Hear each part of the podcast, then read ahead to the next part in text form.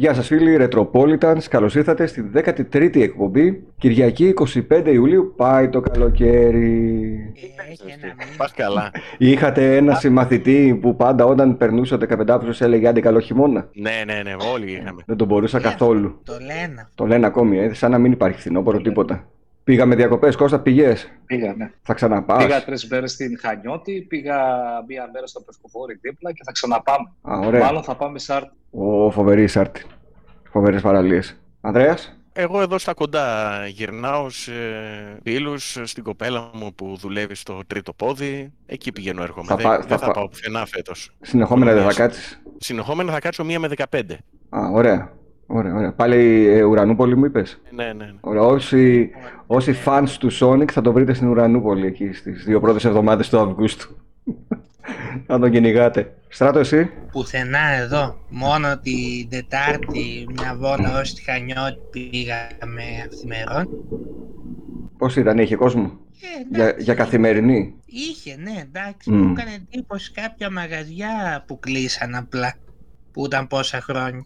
Α, κατάλαβα. Μια καφετέρια, ας πούμε, στην πλατεία που είχε, θυμάμαι, πάνω από 40 κασκόλα από αγγλικές ομάδες μέσα. Α, είχε και τέτοιο στέκι εκεί πέρα δηλαδή. Δεν υπάρχει. Το έγινε Μάλιστα. πιτσαρία, πήγε από απέναντι η πιτσαρία, άνοιξε και εκεί. Κατάλαβα. Και εγώ τις δύο πρώτες εβδομάδες του Αυγούστου θα λείψω. Οπότε όλη αυτή η εισαγωγή έγινε για να πούμε ότι τον Αύγουστο μετά τις 15 θα έχουμε Retropolitans. Τι ωραία που το έφερες. Είδες. Την 13η εκπομπή. Στη 13η εκπομπή, έτσι. Δεν θα έχουμε κάτι άλλο. Να ξεκινήσουμε, να μην χάσουμε άλλο χρόνο με τις νέες κυκλοφορίες που θα μας διαβάσει ο Στράτος και είναι λίγες και αυτή τη φορά, αλλά κυκλοφορούν ήδη τα παιχνίδια. Όχι και κάτι, αν κάτι indie παιχνίδια είχαν πιο πολύ. Η 20 του μηνός κυκλοφόρησε το Cotton Reboot για PS4 και Switch. Το Ναι. Chris Tales σε PS4, PS5, Xbox, Switch, PC αλλά και Stadia. Βεβαίως. Είναι Τι και λέει, στο ρε. Game Pass νομίζω το συγκεκριμένο. Στις 21 του μηνός τα DLC από το Frostpunk στο PS4 και στο Xbox. 22 του μηνός το Last Stop για PS4, PS5, Xbox, Switch και PC. Και στις 23 του μηνός δύο παιχνίδια, το Observer System Redux για PS4 και Xbox και το Orcs Must Die 3 για PS4, Xbox και PC. Αυτά. Δεν μου είναι κανένα ενδιαφέρον. Δεν ξέρω, βρίσκεται κάτι που θα σας κινεί έτσι λίγο το ενδιαφέρον. Τίποτα απολύτως. Τίποτα.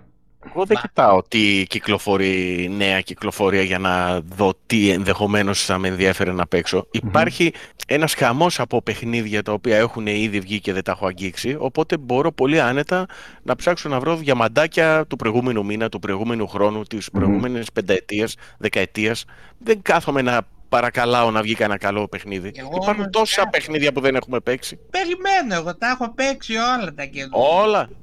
Γιατί δεν έχω κάτι να με ενδιαφέρει. Καλά, ο Στράτος, ναι, αυτό που του θέλει πάει και το παίρνει και Day One και παίζει. Μόνο το Chris Tales έτσι μπορεί να έβαζα να δω, που είναι στο Game Pass, ίσα ίσα για να δω τι είναι. Αλλά ψηλοψόφια πράγματα. Έχουμε μέσα στο μήνα Κώστα στο Game Pass έρχεται το Flight Simulator, σωστά δεν, δεν θυμάμαι. Ήρθε. Ήρθε. Ε, είναι downloadable. Είναι downloadable. Δεν ήρθε. Μμμ. Είναι downloadable από χθες, αλλά το παιχνίδι μπορείς να το παίξεις από τις 27. Α, τώρα, από στα, χθες στα βγάζει- κοντά δηλαδή. Ναι, ναι, ναι. Από χθες βγάζει ένα banner και λέει ότι ευχαριστούμε που κατεβάσατε το παιχνίδι. Το παιχνίδι θα είναι διαθέσιμο από 27 το μήνα. Το κατέβασες, το έκανες pre-install. Ξέρεις δηλαδή Ναι, έκανα μέγεθος. το install. Ναι, έχει 92 GB στο, στο Series S και 114 στο Series X. Α, εντάξει, δεν, το, Ευτυχώς είχα χώρο. το περίμενα πιο μεγάλο. Στο Series X είναι μεγάλο. 114 Ε. και είναι η στάνταρ έκδοση. Δεν ξεπερνάει το Call of Duty. ε, Ακόμα. Κάποια στιγμή Ναι, θα το ναι. ξεπεράσει πιστεύω το Call of Duty με το τα ξεπεράσει. δεδομένα που έχει. Η Deluxe έκδοση μπορεί να είναι και πάνω από 200 GB γιατί έχει επιπλέον αεροπλάνα και επιπλέον αεροδρόμια. Δεν μου λες, εσύ ε, επειδή παίζεις Flight Simulator, έχεις ψάξει, βγαίνει controller ειδικό, θα έχουμε τέτοια... Ναι, έχει, έχει. Ναι, βέβαια. Θα πάρεις. Ο- Ό,τι κυκλοφορεί για, πι- ναι. Α, ό,τι ωραία. κυκλοφορεί για PC ε, ταιριάζει στο, στο Xbox. Α, μάλιστα. Οπότε θα έχουμε και την εμπειρία με το κανονικό χειριστήριο. Μας πεις δηλαδή πώς είναι. Ναι, απλά είναι πανάκριβα. Δηλαδή σκέψου ότι ένα τιμόνι και ένα τα ποδοστήρια, τα pedals δηλαδή, ας πούμε, βγαίνουν πάνω από 400 ευρώ. Ωρε φίλε. Ακριβώς σπόρο. Σαν μια κονσόλα. Εντάξει, πρέ- Είναι- πρέπει να είσαι όντως φανατικός Ναι, του αλλά είδους. αυ- αυτός που παίζει τέτοια παιχνίδια δεν τον ενδιαφέρει να πάρει άλλη κονσόλα ή να παίξει άλλο παιχνίδι. Θα παίξει μόνο αυτό. Σωστό. Ωραία. Πάμε στις παλιές κυκλοφορίες. Είχε αρκετές και πολύ καλές. Μου έκανε εντύπωση αν είδατε το αρχείο. Θα γυρίσουμε στον Και Ιούλιο. Γιατί επειδή από τη δεκαετία του 80 δεν μπορείς να βρεις ποιο μήνα ακριβώς, δεν λέει βγήκαν τα παιχνίδια. Α, γι' Εντάξει, αυτό- κατά προσέγγιση. Όλο λέμε για το 90, ε, λέω άντε να δούμε γενικά ποιες ήταν οι σημαντικότερες κυκλοφορίες. Πάμε και αν θέλουμε, βασικά δώσουμε μας λίγα δευτερόλεπτα μετά από κάθε κυκλοφορία, γιατί όλοι τα έχουμε Ναι. παίξει νομίζω τα περισσότερα. Να τα Πρώτο και θυμηθούμε. πολύ γνωστό, Altered Beast στα arcade Sega, Μουσικάρα. από αυτόν που έκανε το Golden Axe. Αυτό δεν το ήξερα σαν πληροφορία. Και αυτό υπάρχει, αν ένας δράκος Μμμ. είναι ίδιος, chicken Μπράβο. leg που λέγεται. Σε μια πίστα που μεταμορφώνεσαι σε δράκο, μοιάζει πάρα πολύ ο δράκος με το δράκο που καβαλάς. Α, στο- μάλιστα. Όχι Golden με Axe. μεταμόρφωση, εχθρός, εχθρός. Ναι, αλλά σε μια πίστα μεταμορφώνεσαι και σε δράκος με τον εχθρό με τα μάτια. Μεταμορφώνεσαι. Ναι, Μμ. ναι. Μοιάζουν πολύ τα γραφικά αυτά. Θυμάστε το reboot που είχε γίνει στο PlayStation 2. Το είχε δει κανένας; Στο Μπα, YouTube. καθόλου. Μην το δείτε, ούτε στο YouTube. Χάλια, ε. Χάλια, χάλια. Ναι. Από τα παιχνίδια που δεν τους πήγε η μετάβαση στο 3D καθόλου. Και Σαϊνόμπι είχε βγει τέτοιο στο PlayStation 2. Δεν το έχω δει, δεν θα το δω. Εγώ τώρα στο YouTube γι' αυτό σου λέω. Οκ, θα το αποφύγω. Και το πρώτο Golden Axe είχε βγει σαν ένα είδους ε, remake στο PlayStation 2 Μμμ. σε μια συλλογή. Ούτε αυτό το θυμάμαι να σου Λοιπόν, πω. το επόμενο Ghouls and Ghosts αρκε- στα arcade από την Capcom. Η συνέχεια του Ghosts and Goblins. Που τότε δεν το λέγαμε Ghost and Goblins, το λέγαμε νεκροθάφτη. Το είχατε προλάβει στα arcades; Το είχα παίξει. Δύσκολο, πολύ δύσκολο. Τα Ιζές. Ναι. Θυμάσαι καθόλου μέχρι ποιο σημείο έφτανε; Όχι. Πάντως δεν, δεν το προχωρούσα πολύ. Ήθελε σακούλια με εικοσάρικα. Να πω άλλη μία φορά την ιστορία με τον φίλο που τον τερμάτιζε ή θα γίνω κουραστικός. Την έχω πει πολλές φορές. Έχεις πει χίλιες φορές. Αλλά για όσους δεν την έχουν ακούσει, είχα ένα γνωστό ο οποίος είχε μόνο το δεξί του χέρι. Το αριστερό είναι κομμένο από ένα τύχημα που είχε όταν ήταν ακόμα βρέφο. Και τερμάτιζε τον νεκροθάφτη με ένα κέρμα με ένα χέρι. Αυτός είναι για αφιέρωμα σε περιοδικό. ε, ναι. Παθαίναμε Η σοκ, παιδιά. εκπομπή. Εγώ έφτανα μέχρι την πίστα με τα χιόνια, αν θυμάμαι καλά, και μετά όταν έπαιζε το συγκεκριμένο παιδί ο Κώστας, καθόμασταν όλοι από πίσω του για να δούμε τι γίνεται στις πίστες που δεν έχουμε δει ποτέ. Και θαυμάζατε. Ναι, Γιατί πού να δεις την πίστα όταν δεν υπάρχει το YouTube; ναι δεν υπήρχε τότε. Ήρθα μια φορά να έχω πάει. Και μπορούσε να παίξει όλα τα παιχνίδια που ο μοχλός ήταν δεξιά και τα κουμπιά αριστερά. Γιατί έβαζε εδώ πέρα το μοχλό, το κουνούσε εδώ με τον καρπό του και είχε τα δάχτυλα ελεύθερα για να πατάει τα κουμπιά. Φοβερός. Το Ghouls and Ghosts παρόλα αυτά δεν μου άρεσε όσο το πρώτο και δεν το έπαιξα ούτε μετά στις κονσόλες. Προτιμώ πάντα την πρώτη έκδοση. Είχε διαφορές μεγάλες γιατί εμένα Είχε, είχε, ναι. μου φαινόταν ίδιο πάνω κάτω. Είχε και στο σχεδιασμό και είχε και μεγαλύτερη δυσκολία. Μετά έχουμε μία ακόμα συνέχεια από ό,τι βλέπω στη λίστα. Όλοι έχουμε παίξει. Dragon 2 The Revenge. Μπράβο. Όλοι έχουμε παίξει το πρώτο Double Dragon σίγουρα σε καμπίνα. Το δεύτερο το έχει δει κανένα σε καμπίνα; Το έχω δει. Εγώ ποτέ. Το είχα δει. Ανδρέας; Ξέρεις, Το Όχι, όχι. έπαιξα, το είχα αγοράσει 7 ευρώ στο PlayStation 4 μια φορά νομίζω γιατί δεν το είχα παίξει ποτέ. Ε, δεν με ενθουσίασε. Ναι, γιατί ξέρεις τι, χάθηκε η ευκολία που είχαμε με την αγωνιά που μπορούσε να τερματίσει το παιχνίδι. Στο, Dra- στο Double Dragon 2 ήταν δύσκολο να κάνεις αγωνιά. Γενικά καταλάβανε το και το Double κόψανε. Dragon Ναι. δεν μου πολύ άρεσε μεν. Το θεωρώ λίγο πρωτόγωνο σαν fighting. Μμ. Δεν ήταν ας πούμε σαν το Final Fight και τα Streets of Rage. Ε, είναι και πολύ μετά όμως αυτά που αναφέρεις. Ναι. Αυτό ήταν λίγο πρωτόγωνο. Ναι. Εντάξει, για την εποχή του. Εντάξει, Ναι. ήταν πολύ μπροστά, αλλά γέρασε γρήγορα. Συμφωνώ. Επόμενο, ένα παιχνίδι το οποίο συνεχίζει μέχρι και σήμερα. Έχουμε φτάσει στο νούμερο 11, το 88 Dragon Quest 3. Προσπάθησα να παίξω το 11, το άφησα γιατί αντιλήφθηκα ότι θέλει πάρα πολύ χρόνο να αφιερώσει. Ενώ το παιχνίδι είναι εκπληκτικό, υπάρχει στο Game Pass. Οπότε όσοι έχετε μπορείτε να το δοκιμάσετε. Είναι JRPG, για τους λάτρες του είδους σίγουρα θα περάσουν καλά. Δεν ξέρω αν παίζει κανένας έχει παίξει παλιότερο Dragon Quest. Α, Όχι, όχι. Ο Στράτος σίγουρα όχι, οπότε πάμε παρακάτω. Ε, όχι. ναι. Ε, μετά ένα πασίγνωστο παιχνίδι, Super Mario Bros. 3. Το θαύμα του NES είναι αυτό. Ναι. Τι να πρωτοποιείς για το Super Mario Bros. 3. Ό,τι έκανε που τερμάτισε την δύναμη του μηχανήματος στο Super Mario Bros. 3 έκανε αντίστοιχα και το Mario Land 2 στο Game Boy. Θυμάστε πόσα διαφορετικά gameplay είχε μέσα το παιχνίδι. Πώς μεταμορφωνόταν ο Μάριο. σε μια κονσόλα σαν το NES που εμείς τουλάχιστον στη δική μου παρέα η κονσόλα του Σπύρου του συμμαθητή μας είχε πάει σε όλα τα σπίτια για μια εβδομάδα. Τη θέλαμε όλοι, την είχαμε δανειστεί όλοι για να παίξουμε και να δούμε το Super Mario Land 3. System seller. Και παίζεται και σήμερα εύκολα. Γενικά τα παλιά Mario παίζονται και σήμερα. Ναι, άνετα παίζονται. Το NES ήταν μια δυνατή χρονιά, Μμμ. καθώς είχαμε και Zelda 2, The Adventure of Link την ίδια χρονιά. Αυτό ήταν το 2D με τον Link ε, που τον έβλεπες στα πλάγια. Λίγο Ναι. παράξενα τα γραφικά. Δεν είχε πολύ επιτυχία. Αν δεν κάνω λάθος, δεν κάνω μάλλον λάθος, υπάρχει στη συλλογή των online παιχνιδιών στο Switch. Μπράβο, υπάρχει. Όποιος έχει και θέλει να το δοκιμάσει θα το βρει εκεί πέρα. Ninja Gaiden, Ninja Gaiden. Ποιο, το πρώτο; το πρώτο. Πού να βρω βίντεο γι' αυτό; Θα έχει ψάξιμο. Εγώ νομίζω είχα το 3 στο Master System. Μμμ. Ήταν από τότε τόσο δύσκολο γιατί τότε δεν είχα παίξει Ninja Gaiden. Ήταν και τότε και ποιο παιχνίδι ήταν εύκολο τότε. Όλα αυτά τα platform δύσκολα ήταν. Εν τω μεταξύ, Ninja Gaiden είχα παίξει εγώ πρώτη φορά στο PlayStation 3. από πολύ Πιο μετά. μπροστά- Ναι, ναι, ναι, πάρα πολύ μετά. Πώς ήταν από δυσκολία. Όλα τα Ninja Gaiden είναι δύσκολα. Ναι. Μετά Final Fantasy 2. Τώρα που έχουμε φτάσει; Το Τώρα- RPG top-down δεν ήτανε. Στο 12. Όχι Να. 12 Το μόνο. 11, 15-16. 11. Το 15-16 πρέπει να είμαστε. Ναι, Τόσο ναι. πολύ. Ναι, ναι. Μπράβο. Mega Man 2. Άλλο παλουκοπέχνιδο, χαρούμενα γραφικά Ένα. και δύσκολο. Από Game Το Boy. οποίος στην ε, Ιαπωνία ονομάζεται Rocketman. Α, θα βρω βίντεο που θα το έχει ως Rockerman τότε για να το δούμε. Πάμε ξανά στην επικαιρότητα. Αυτά ήταν τα παιχνίδια του 1988 που έκλεισαν τις Πολλά, εντυπώσεις. πολλά. Αρκετά και έχουν αφήσει το στίγμα τους οι περισσότερες σειρές. Νέα τώρα. Αναρωτιέται ο κόσμος υπάρχουν νέα τέτοια εποχή στράτο; Υπήρχαν και αρκετά κιόλας. Βέβαια είμαστε δύο εβδομάδες διάστημα από την προηγούμενη εκπομπή, Σωστά. οπότε μαζεύτηκα. 1 Οκτωβρίου κυκλοφορεί το νέο FIFA. FIFA 22 με τον Mbappé πάλι στο εξώφυλλο και σε παλιές και σε νέες κονσόλες και σε Stadia. Στο Switch θα βγει μόνο η Legacy Edition. Να πούμε τι Ε, σημαίνει όχι. Legacy Edition. ίδιο παιχνίδι με, τη- με τα προηγούμενα FIFA. Ανανεωμένα ρόστερ, ανανεωμένες φανέλες. Και Όχι όχι- ανανεωμένη τιμή. Η τιμή θα είναι η ίδια 60. Η τιμή δυστυχώς θα είναι ίδια. Η EA είπε πλέον στα 80 και το FIFA στις νέες κονσόλες. Καλή χώνεψη. Πολύ ωραία. Μάλιστα όσοι πάρουν την ε, Ultimate Edition θα μπορούν να παίξουν το παιχνίδι τρεις ημέρες νωρίτερα. Δεν θα ξεχάσουμε. Ναι.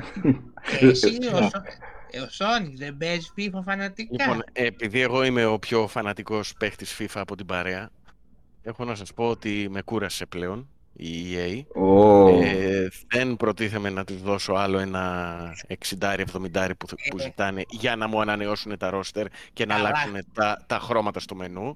Ό,τι και στοίχημα αυτός θες συμπίπτει. θα το πάρεις. Όχι, γιατί αυτό συμπίπτει με την μεγάλη αλλαγή που έκανε και θα φέρω το νέο τώρα εδώ πέρα που ταιριάζει. Konami να παρατήσει το Pro και να πάει σε ένα άλλο μοντέλο ποδόσφαιρου, το Ναι. e-football, το οποίο θα είναι δωρεάν, free Και to να play. το θάψει μάλλον. Γιατί το Γιατί να το δωρεάν θάψει; α, δεν είναι τόσο απλό όσο ακούγεται το δωρεάν. Ήδη είπαν από την Konami ότι κάποια offline modes θα είναι επί πληρωμή. Δεν, με, δεν Δηλαδή- παίζω offline ποτέ εγώ Ε, στο δεν είναι. Εγώ- PlayStation. Εγώ όμως offline παίζω ας πούμε. Οκ. Δηλαδή με το να μου δώσει τώρα η Konami μόνο το online free to play, τι θα, Ωραία, τι θα δεν έχουμε είναι για τώρα; σένα. Δεν είναι για σένα, Δηλαδή συμφωνώ. θα έχουμε θες το πρωτάθλημα Αγγλίας πλήρωσε ξεχωριστά. Θες το πρωτάθλημα... Εντάξει, από Ναι, κάπου αυτό πρέπει να τα είναι βγάλουν. χλαμάρα όμως. ε, κάτσε να δούμε όμως ότι θα γίνει και έτσι.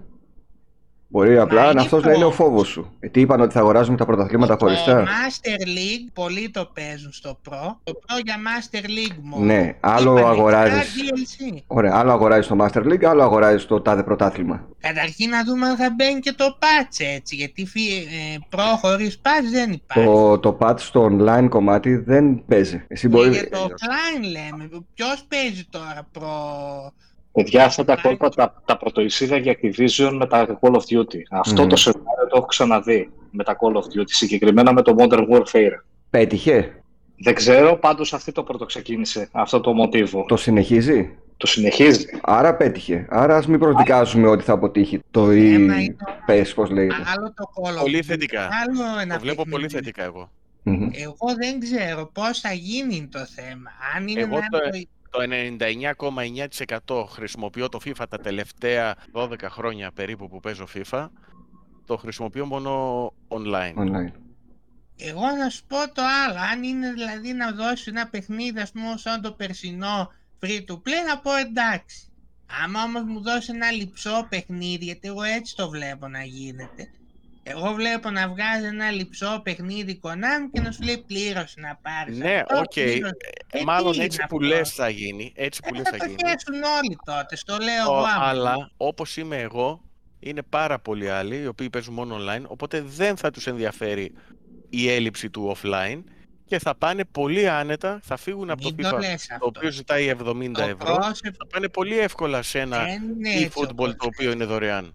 Το πρώτο παίρνουν πάρα πολύ για να παίζουν offline το ελληνικό πρωτάθλημα με το patch. Εγώ δεν είμαι αυτ- από αυτούς. Εγώ Ε, είμαι, σου λέω, ένας από τους πολλούς οι οποίοι παίζουν online και μόνο με ξένους και με φίλους online και μόνο και το 99,9% παίζω online. Οπότε, εάν γίνει αυτό που προγραμματίζεται να γίνει με το e-football, εγώ είμαι καλυμμένος 99,9%. Ανδρέα, είσαι καλυμμένος ακόμη και αν δεν υπάρχουν τα δικαιώματα των ομάδων και των παιχτών, γιατί αυτό είναι και το μεγάλο Εγώ, πρόβλημα. όταν Το πήρα πάει. το FIFA 21, όταν αγόρασα το FIFA 21, όταν έκανα τη μετάβαση από το FIFA 20, η ομάδα που έπαιζα με τον Κώστα, με τον φίλο μου που παίζουμε μαζί, Ήταν η ήταν Juventus. η Juventus. Μμ. Ναι, άλλο να Όπως βλέπεις, ε, πλήρωσα 70 ευρώ για να πάρω ένα FIFA χωρίς με τη Juventus. Juventus μπορείς να πας στο edit να το γράψεις και μόνος στο Juventus. Όχι, άλλο δεν να μπορείς είναι να βάλεις Juventus. όμως τη σημεούλα, δεν μπορείς Ναι, να... άμα όμως εντάξει. είναι όλες οι ομάδες Premier League και δεν Καλά, είναι το, μία πε- το που περίεργο είναι- στράτο θα ήταν εσύ να έχεις κατά νου το αισιόδοξο σενάριο. Μα δεν έχω εμπιστοσύνη στην Konami, πιο αισιόδοξο. Εγώ βλέπω ένα franchise είχανε και μάλλον είπαν άντε το ξεφορτωθούμε και αυτό τώρα. Εγώ το βλέπω ότι έτσι εγώ μπορούν πιστεύω να ότι καλά θα χτυπήσουν πάει. Το FIFA. Και εγώ πιστεύω ότι θα πάει δεν καλά. υπήρχε περίπτωση να αγοράσω ένα Pro Evolution, δεν υπήρχε περίπτωση να το πάρω. Αλλά τώρα έτσι όπως έγινε, σε συνδυασμό με το ότι με έχει κουράσει το FIFA, γιατί κάθε χρόνο είναι και χειρότερο, και μου ζητάει 70 για να μου αλλάζει τις μεταγραφές και τα roster, πολύ εύκολα θα κάνω την ε, Μμμ. μετάβαση. Εγώ πάντως αν δεν παίρνει patch όπως έπαιρνε, σας το λέω ότι Κοίταξε. θα πάει άπατο. Κοίταξε, Στράτο, αντιπροσωπεύεις ένα ποσοστό του κοινού εκεί έξω, αντιπροσωπεύω κι εγώ ένα ποσοστό του κοινού εκεί έξω. Και το ελληνικό πρωτάθλημα και οι Έλληνες παίκτες, τώρα παιδιά μπροστά στο παγκόσμιο κοινό που παίζει Pro Evolution, δεν νομίζω ότι πατσάρουν όλοι. Οι υπόλοιποι παίζουν με τα πρωταθλήματά τους. Δεν μπορεί να Μμμ. υπάρξουν κάποια mods, έτσι ώστε ας πούμε, να υπάρξει ένας συμβιβασμός και να μπορεί να παιχτεί το ελληνικό πρωτάθλημα. Στο PS4 μόνο Περί- το υπήρχε η ελληνικό πρωτάθλημα δυνατότητα Καταρχήν δεν με ενδιαφέρει. Περίμενε, υπήρχε δυνατότητα στο PS4 μόνο με στικάκι να περάσει εσύ Ναι. το, τις φανέλες, τα σήματα, τους παίχτες, τα πάντα. Όχι από το ελληνικό μόνο, ούτε Premier League έχει, ούτε πόσα Ναι, τέτοια γενικά. δεν έχει Αλλά τίποτα. δεν ξέρουμε τώρα τι συμφωνίες έχει κάνει και τι έχει πάρει και τι δεν έχει πάρει. Ας το Είδα περιμένουμε. όλες, τι- τις βασικές τις ομάδες τις είδα πάντως να τις έχει.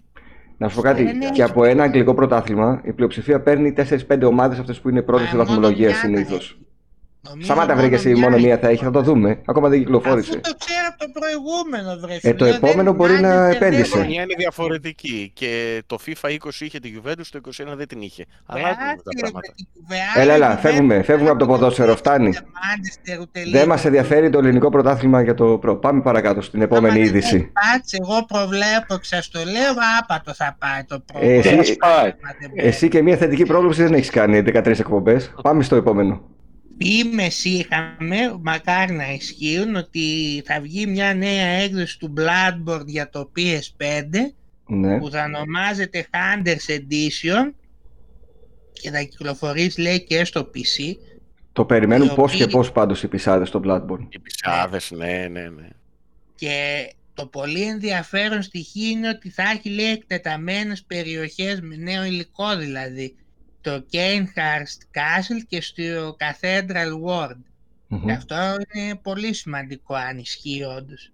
Νέα Αυτό θα όπλα, μπορούσε να υποθεί και σαν director's cut. ε, ναι. Μπορεί να το ονομάσει και νέα έτσι. όπλα θα έχει και αυτό πολύ σημαντικό και λέει τώρα ότι για τα performance θα παίζει 30 fps με ray tracing 30. 4K, Με ray tracing 30. όμως. Με ray tracing 30. στα 60 Ναι, αλλά- fps θα παίζει με 1440p Παιδιά, και- συγγνώμη, συγγνώμη, συγγνώμη. Και Κάνουμε έχουμε τα κάπου. υποχωρήσεις σε παιχνίδι Προηγούμενης προηγούμενης γενιάς. γενιάς. Κάνουμε υποχω... Αρχίσαμε από τώρα τις υποχωρήσεις. Θα περιμένω το PS6.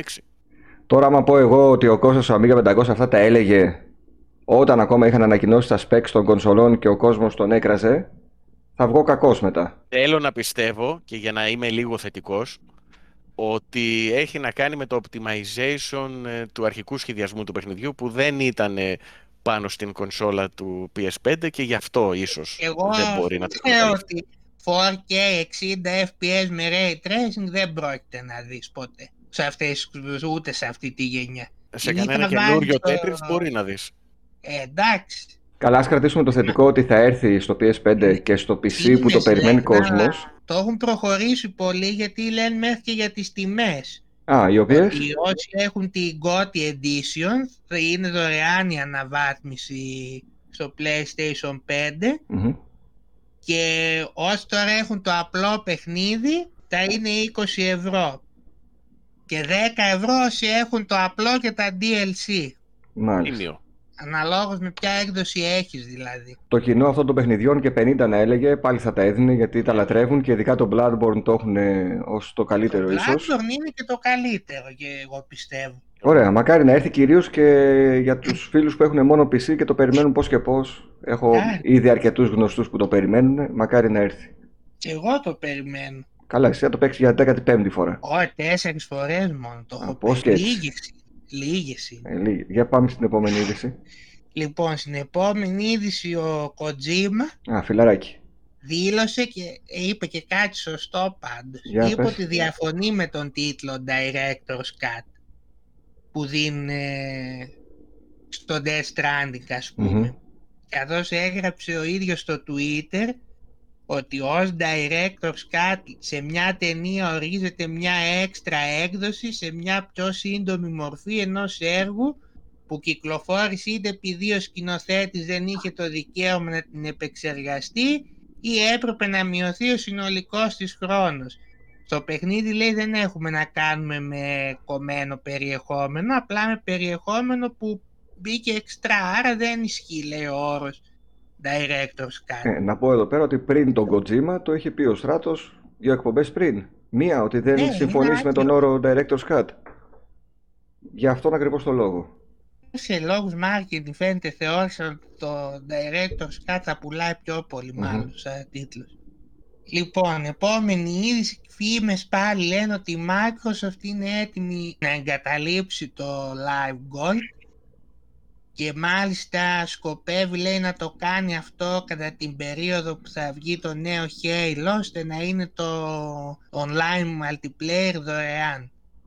Και Μμμ. το η φήμη αυτή βγήκε από το Jeff Grubb, ο οποίος είναι έγκυρος Μμμ. και insider. Τι προϋπόθεση έχουμε γι' αυτό ξέρουμε, δηλαδή πρέπει να έχουμε οπωσδήποτε συνδρομή Game Pass ας πούμε, για να παίξουμε online; Δεν είπε αναλυτικά, είπαν ότι το, μάλλον το Live Gold θα το κόψει. Και εγώ θεωρώ ότι θα κοπεί κάποια στιγμή, φαίνεται περιττό το Live Gold Μμμ. πλέον. Αν πάντως δώσει δωρεάν το online και σε αυτούς που δεν έχουν Game Pass είναι πολύ μεγάλη κίνηση. Που τη θέλουν οι παίκτες εδώ και Ε, χρόνια. Αυτό να δούμε, ναι, αυτό να δούμε. Έτσι δεν Αυτό είναι, δώσει να τσάμπα απεμπλακεί. το- Είναι όπως ήταν το PS3. Και όπως είναι το PC, Ναι. Ναι. που δεν πληρώνεις για να παίξεις με τους φίλους online. Εντάξει, ενδιαφέρον έχει. Εγώ με τον Κώστα, επειδή τα βλέπουμε τα παιχνίδια του Live Gold, νομίζω έχει πέσει πολύ Κώστα το επίπεδο των Πάρα παιχνιδιών. πολύ. Πλέον δεν δίνει τίποτα σχεδόν. Και ό,τι παίρνεις, θα παίρνεις για να τα έχεις στη βιβλιοθήκη σου να βρίσκονται. Καλό και αυτό, αν ισχύει η φήμη. Βλέπω ότι είναι μια κίνηση υπηρεσιών. Η Microsoft προσπαθεί να χτυπήσει την Sony με υπηρεσίες όπως το Game Pass και όπως το δωρεάν ε, online που Μμμ. μάλλον θα κάνει τώρα. Οπότε βλέπω ότι πάει να χτυπήσει πολύ στις υπηρεσίες. Βάζει τα παιχνίδια βέβαια σε δεύτερο ρόλο με αυτό που κάνει, αλλά ό,τι μπορεί κάνει. Εντάξει, ο καθένας Δεν ναι, βλέπει νομίζω που ότι- μπορεί να Όπου έχει χτυπήσει. τα δυνατά του χαρτιά, εκεί χτυπάει. Θυμάσαι στην περασμένη εκπομπή που είχαμε πει για την Bloober Team και τρία projects που είχαν διαρρεύσει; Ναι, και έλεγες ότι το ένα μάλλον είναι το Silent Hill με άλλο όνομα. Λοιπόν, ε, με αυτό τώρα που, που είπαν και οι ίδιοι, μάλλον προς τα εκεί πιστεύω πάμε, Μμμ. καθώς είπαν, έδωσαν κάποιες διευκρινήσεις για, για αυτά τα project. Το πρώτο που ήταν ένα που είχε την κωδική ονομασία Doom Spiro, είπαν ακυρώθηκε. Πότε Γιατί κιόλας, δεν ακόμα δεν βγήκε, μπορούσε. ακυρώθηκε. Ναι, δεν μπορούσαν, λέει, να το κάνουν όπως θέλανε και να είναι και εμπορικά. Τώρα, αν θυμάστε, ένα από αυτά που είχε την κωδική ονομασία Black, Ναι. ήταν σε στυλ ε, first person με μάχη, εξερεύνηση, σαν ένα Resident Evil 7 και 8 ας πούμε το concept. Απλά έλεγε κάτι περί εξωγήινων και τέτοια. Τώρα διευκρινίσαν ότι αλλάξανε το concept του παιχνιδιού όσον αφορά το περιεχόμενο. Δεν θα έχει δηλαδή ε, εξωγήινους και αυτά. Κρατήσαν την αρχική ιδέα και προχωράνε αλλιώς. Αυτά Ε, είναι και παιχνίδια δίπλα που του- τα δουλεύουν ρεστρά το ήδη ή είναι παιχνίδια που τα σκεφτόμαστε και τώρα το συζητάμε τι θα είναι; Αυτά οι ίδιοι τα βάλαν και το είχαν γράψει. Πολύ είναι παιχνίδια που το δουλεύουν ήδη. Λίγο προχειροδουλειά μου ακούγεται. Το Εγώ δουλε- λέμε νομίζω ότι θα είναι αυτό, αυτό- τελικά δεν μας κάνει. Αυτό θα τα αλλάξουμε, θα το κάνουμε. Ε, Σε τι στάδιο είναι δηλαδή; Το Black αυτό πιστεύω θα μπορεί επειδή πήραν, έκαναν τώρα τη συμφωνία με την Konami ίσως να πάνε αυτό για Silent Hill τελικά. Μάλιστα. Με την άλλη την ιστορία του Silent Hill και το, το άλλο το στούντιο έχουμε κανένα Ή νέο; δεν είναι. Κάτι είχε πάρει τα αυτή μου θα γίνει η αποκάλυψη εντός Ιουλίου, τέλη Ιουλίου νομίζω αυτό το application που είχαν πει. Που Μάλιστα. θα μάθουμε τι είναι. Αλλά δεν έχουμε κάτι νεότερο ακόμη. Ωραία. Όταν θα έχουμε θα το δούμε κύριο Μιγέ καλή. Να δούμε τι θα βγει και εκεί. Για πάμε Λοιπόν, παρακάτω. Το Resident Evil Reverse που το multiplayer παιχνίδι που είναι δωρεάν με όσους ε, αγόρασαν το Resident Evil 8 πήγε πιο μετά. Τελικά δεν θα βγει φέτος. Είχε αρχικά πάει για τον Ιούλιο τώρα το ανα- αναβάλαν θα βγει το 2022 Ε, λέει ότι η καθυστέρηση καινούρια οφείλεται στο γεγονός ότι θέλουν να το δουλέψουν λίγο παραπάνω. Μμμ. Και τώρα φτιάχνουν και το DLC για το Resident Evil 8, οπότε πήγε πιο πίσω αυτό. Το Οκ, αφήσανε. δεν πειράζει. Αυτό θα το δούμε όταν βγει και αυτό, στην ώρα του. Μετά έχουμε το Netflix, το οποίο θέλει να μπει και αυτό στην αγορά των βίντεο Α, για games. πες, γιατί αυτό μόνο σαν τίτλο πρόλαβα να το δω, δεν ενημερώθηκα. Προσέλαβε τον πρώην επικεφαλής της EA Mobile, ε, Mike Verdu, ο οποίος αναλαμβάνει ρόλο προέδρου σε- στον τομέα Game Development Θα πέσει άρμεγμα. Και τώρα πρόσφατα είδα μια είδηση ότι ετοιμάζει σύντομα να μπορεί και στον επόμενο μήνα να δώσει 5-6 παιχνίδια χωρίς έξτρα χρέωση. Μμμ. Με τι τρόπο θα παίζονται; Ε, Θα συνδέεις προφανώς μέσω USB κάποιο χειριστήριο στην τηλεόραση. Ναι. Και με τι υπολογιστική δύναμη. Θα είναι cloud, θα, θα, θα είναι σαν το Ε, Stadia; Cloud. είναι. Streaming θα είναι. Οκ. Άρα πάει να καλύψει το κενό του Stadia. Ναι. Που δεν πολύ ακούγεται. Θα χρησιμοποιήσει τη φήμη του. Έστρωσε το δρόμο του Stadia Ναι. Ναι. για να περπατήσουν άλλοι. Ε, ξέρουμε με ποιο ενδιαφέρον τρόπο φαίνεται. θα γίνει τη σύνδεση χειριστηρίου.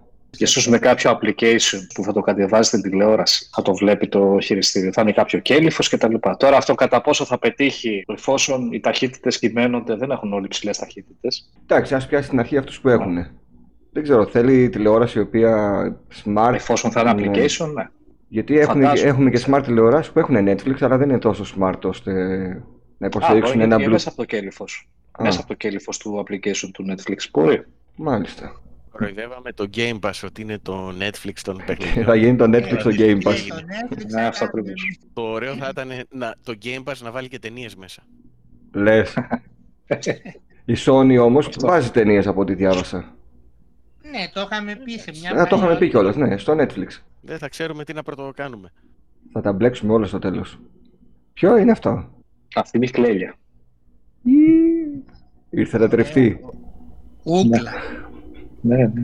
Λοιπόν, ο Phil Spencer έδωσε μια συνέντευξη και τον ρωτήσανε περί story dri- driven games του Xbox και για live service τη γνώμη του. Ε, του είπανε δεν έχετε story driven παιχνίδι, θα, έρθει, Ε. θα φέρετε κανένα, τι θα γίνει. Φαντάζομαι Είπε ότι κάπως έτσι. Αυτή τη στιγμή λέει μάζουμε τα περισσότερα story driven games που έχουμε φτιάξει ποτέ στην ιστορία του Xbox. Θετική είδηση αυτή. Θετική είδηση. Και για τα live service games που είναι μια μόδα. Τώρα Μμμ. είπε ότι δεν μπορούν λέει όλα τα παιχνίδια. Σωστά είπε για μένα. ότι Δεν γίνεται όλα τα παιχνίδια να είναι live service. Και είπε ως παράδειγμα άμα κυκλοφορήσει ένα Psychonauts 3 ότι δεν μπορεί εκείνος να πει στον άλλον κάνω το live service ενώ δεν γίνεται το παιχνίδι να δουλέψει Μμμ. έτσι. Ναι, δεν, είναι, ό- δεν μπορούν όλα τα παιχνίδια να λειτουργήσουν ως live Ε, service ναι. παιχνίδια. Πολύ, ναι, μια χαρά τα Ε, είπε. και- Και για τις εξαγορές ότι θέλει να κάνει κάποιες μικρότερες αγορές σε κάποια στούντιος καινούργια προς Ινδία, Αφρική και Νότια Αμερική. Ας έχουν και αυτοί διάφορα στούντιο, διάφορες κουλτούρες. Να δούμε κι εμείς τα ανάλογα παιχνίδια. Μετά το FIFA που είπαμε έρχεται και το νέο NBA 2K22 στις 10 Σεπτεμβρίου. Άλλοι που παίζουν μπάλα μόνοι τους και κάνουν ό,τι θέλουν. Ε, αυτή τη φορά πολλά εξώφυλλα. Ένα θα έχει το Doncic στη Standard Edition. Θα είναι πίσω ο Καρίμ Αμπτούλ Τζαμπάρ, ο Νοβίτκι και ο Ντουράντ στην ε, NBA ε, Ρέτρο 70 δηλαδή. Μμμ. ναι, 75 Anniversary Edition και όλες αυτές οι εκδόσεις θα βγουν 10 Σεπτεμβρίου τέλος πάντων στα 70 ευρώ στις παλιές κονσόλες, η Standard Edition και στο Nintendo θα βγει, στο Switch θα βγει, Μμμ. 75 στις καινούργιες. Ε, το NBA Live της ε, Electronic Arts έχει σταματήσει; Ναι. Δεν βγαίνει αυτό. Αγνοείται εδώ και δύο χρόνια, δεν υπάρχει. Το 2K παίζει μπάλα μόνο του, κάνει ό,τι θέλει, χρεώνει ό,τι θέλει. Ένα. Η Ε, ναι. 75 Anniversary Edition κοστίζει 100 ευρώ. Οκ. Αυτά είναι. Ναι. Εντάξει. Η retail και η digital έκδοση, φαντάζομαι και η digital. Τα όλα. Το Switch στην Ευρώπη θα βγει μόνο ψηφιακά αυτή η έκδοση στο Switch. Ε, ναι, στο cartridge πρέπει να χωρούσε μόνο το roster να μπει. Και το υπόλοιπο πρέπει να το κατεβάσεις έτσι κι αλλιώς. Πάμε σε μια είδηση που ήταν της προηγούμενης εβδομάδας, αλλά τη διαβάσαμε παντού για τη συνέχεια. Έσκασα βόμβα ότι η Valve ανακοίνωσε στο Steam Deck μια νέα φορητή κονσόλα, σαν φορητό PC ας πούμε κάπως. Ξέρεις τι, επειδή όλοι όσοι μας βλέπουν ή μας ακούνε έχουν ακούσει τα τεχνικά χαρακτηριστικά και τα λοιπά 100%, Ναι, να μην τα πούμε. να μου πείτε και οι τρεις αν μπαίνετε σε σκέψεις για αγορά της συγκεκριμένης κονσόλας και για ποιο λόγο. Να ξεκινήσουμε από τον Κώστα, μετά ο Sonic και στο τέλος ο Στράτος. Εγώ δεν θα έμπαινα σε καμία περίπτωση, Μμμ. γιατί είναι και ακριβή και μου είναι και άχρηστη. Εγώ εφόσον ε, θέλω mobile gaming, έχω το Switch, το οποίο κάνει πολύ καλά τη δουλειά του, παίζει αυτά που είναι να, τα- να παίξει, τα παίζει Μμμ. εξωπρεπώς, έχει τα προβλήματα που έχει η Nintendo, τα γνωστά, υπερτιμημένα παιχνίδια κτλ. Αλλά δεν θέλω κάτι άλλο εγώ. Σε σχέση με το mobile ε, gaming, με καλύπτει. Ε, δεν παίζεις και πολύ στο PC πλέον όμως, ε.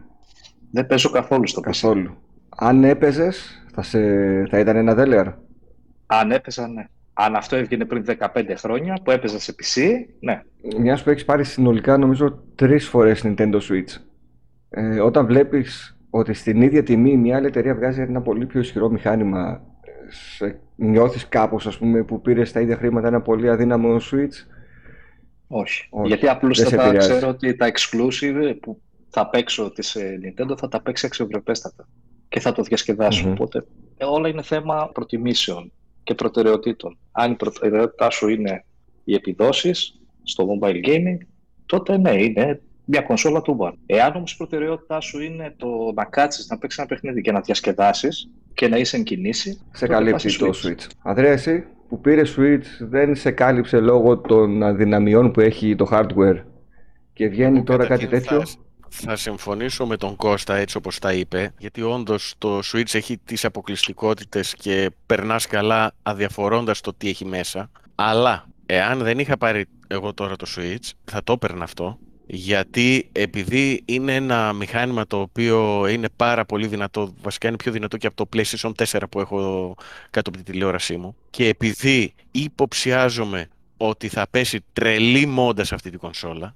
πιστεύω ότι θα γίνει ένα dream machine φορητό και θα μπορείς να κάνεις πραγματικά τα πάντα. Δηλαδή όλη η κοινότητα των ε, χακεράδων ε, και των ε, homebrew που φτιάχνουν σπιτικές εφαρμογές, ας το πούμε, και emulators και τα λοιπά, θα πέσουν πάνω του. Είμαι σίγουρος γι' αυτό. Οπότε θεωρώ ότι θα έχεις έναν κόσμο στα χέρια σου πραγματικά.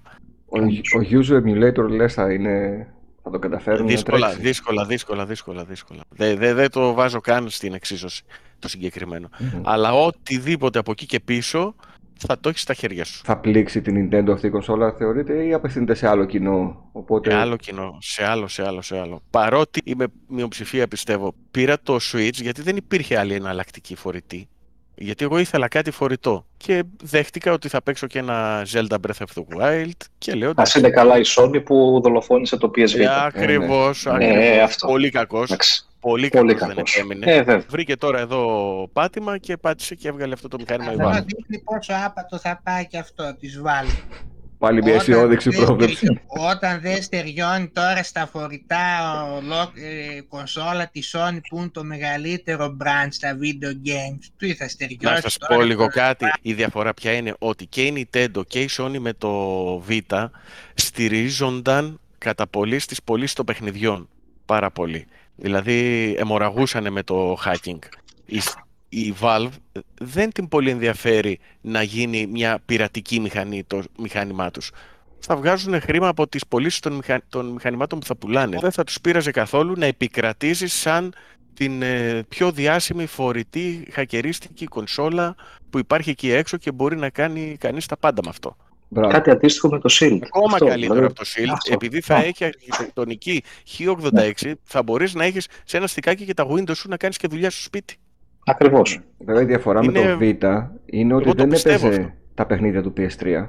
Δηλαδή τα Uncharted του PS3 δεν τα είδαμε ποτέ στο Vita. Είδαμε ένα Uncharted υποδέστερο για το Vita. Το Batman και, του PS3 δεν το είδαμε. Είδαμε ένα Batman συγκεκριμένο για το Vita. Αν η Sony έβγαζε.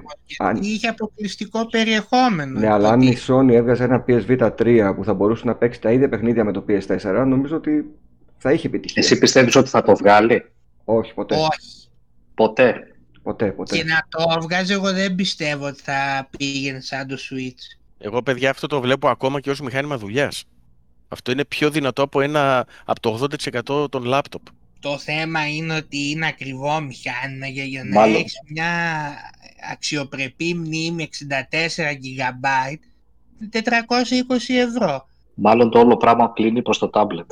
Ε, είναι ουσιαστικά μια, ένα υπερφορτωμένο τάμπλετ, ας πούμε, παρά ένα υπερφορτωμένο λάπτοπ. Ένα πολύ καλό σε, από άποψης specs σε τάμπλετ, με εξίσου καλά χειριστήρια. Και εδώ έρχομαι να ρωτήσω θέτοντας μια άλλη διάσταση. Ένα πολύ καλό τάμπλετ με ένα εξίσου καλό χειριστήριο, ασύρματο. Δεν θα μπορούσε να κάνει την ίδια δουλειά; Κατά το ίμιση. Τα Κατά tablet είναι Android, είναι ARM επεξεργαστές. Το συγκεκριμένο είναι H86. Sky is the limit για αυτό το μηχάνημα. Θα το δείτε. Εγώ πιστεύω επειδή το PC κοινό δεν ενδιαφέρεται για φορητό gaming πιστεύω και είναι και θεωρώ ακριβό το μηχάνημα για να πάρεις μια αξιοπρεπή μνήμη, δεν θα πάει καλά, είμαι σίγουρος. Δεν θα πάει καλά. Μακάρι να μην πάει καλά, να το σκοτώσουν στη τιμή, να το πάρεις, Θα μπορείς να πει σαν θησαυρό σε λίγα χρόνια, θα λες έχω ένα κομμάτι από αυτό το Steam Deck που είχε πάει άπατο όταν βγήκε πώς πουλάνε τώρα κάτι παλιά φορητά που λέει έχω το Nomad που είχε βγει. Τέτοια περίπτωση το βλέπω και εγώ δεν πει και αυτά κάποιοι που λέγαν τώρα ότι η Nintendo ανησυχεί και αυτά είναι εντελώς ε, αστεία. Η Nintendo παίζει να μην έχει φτάσει καν στα αυτιά της η είδηση για, το Steam Deck. Είναι τόσο ε, ναι. πολύ στη γυάλα τους που μπορεί να μην έχει διαβάσει καν. Τώρα, Στράτο, λες ότι τα μισά νοικοκυριά στις ΗΠΑ έχουν μία κονσόλα. Έγινε έρευνα και είπαν ότι το 53% έχει τουλάχιστον μία κονσόλα σπίτι τους.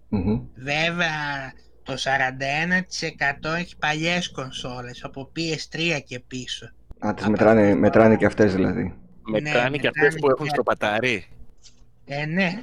Ε, το 26% έχουν πάρει ήδη μια κονσόλα νέας PS5 ή Xbox Πάντως υπήρξε αύξηση 10% σε σχέση με το 2020. Το 21% επίσης είπε σκοπεύουν να πάρουν μια next gen κονσόλα και το 15% είπε ότι θέλει να αγοράσει κονσόλα προηγούμενης γενιάς. PS4 Switch και Xbox One. Ε, νομίζω το 21 θα έχει ακόμη καλύτερα νούμερα πάντως. Με την έλλειψη που έχουμε στα parts για υπολογιστές. Υπήρξε στη ΣΥΠΑ μια αύξηση κατά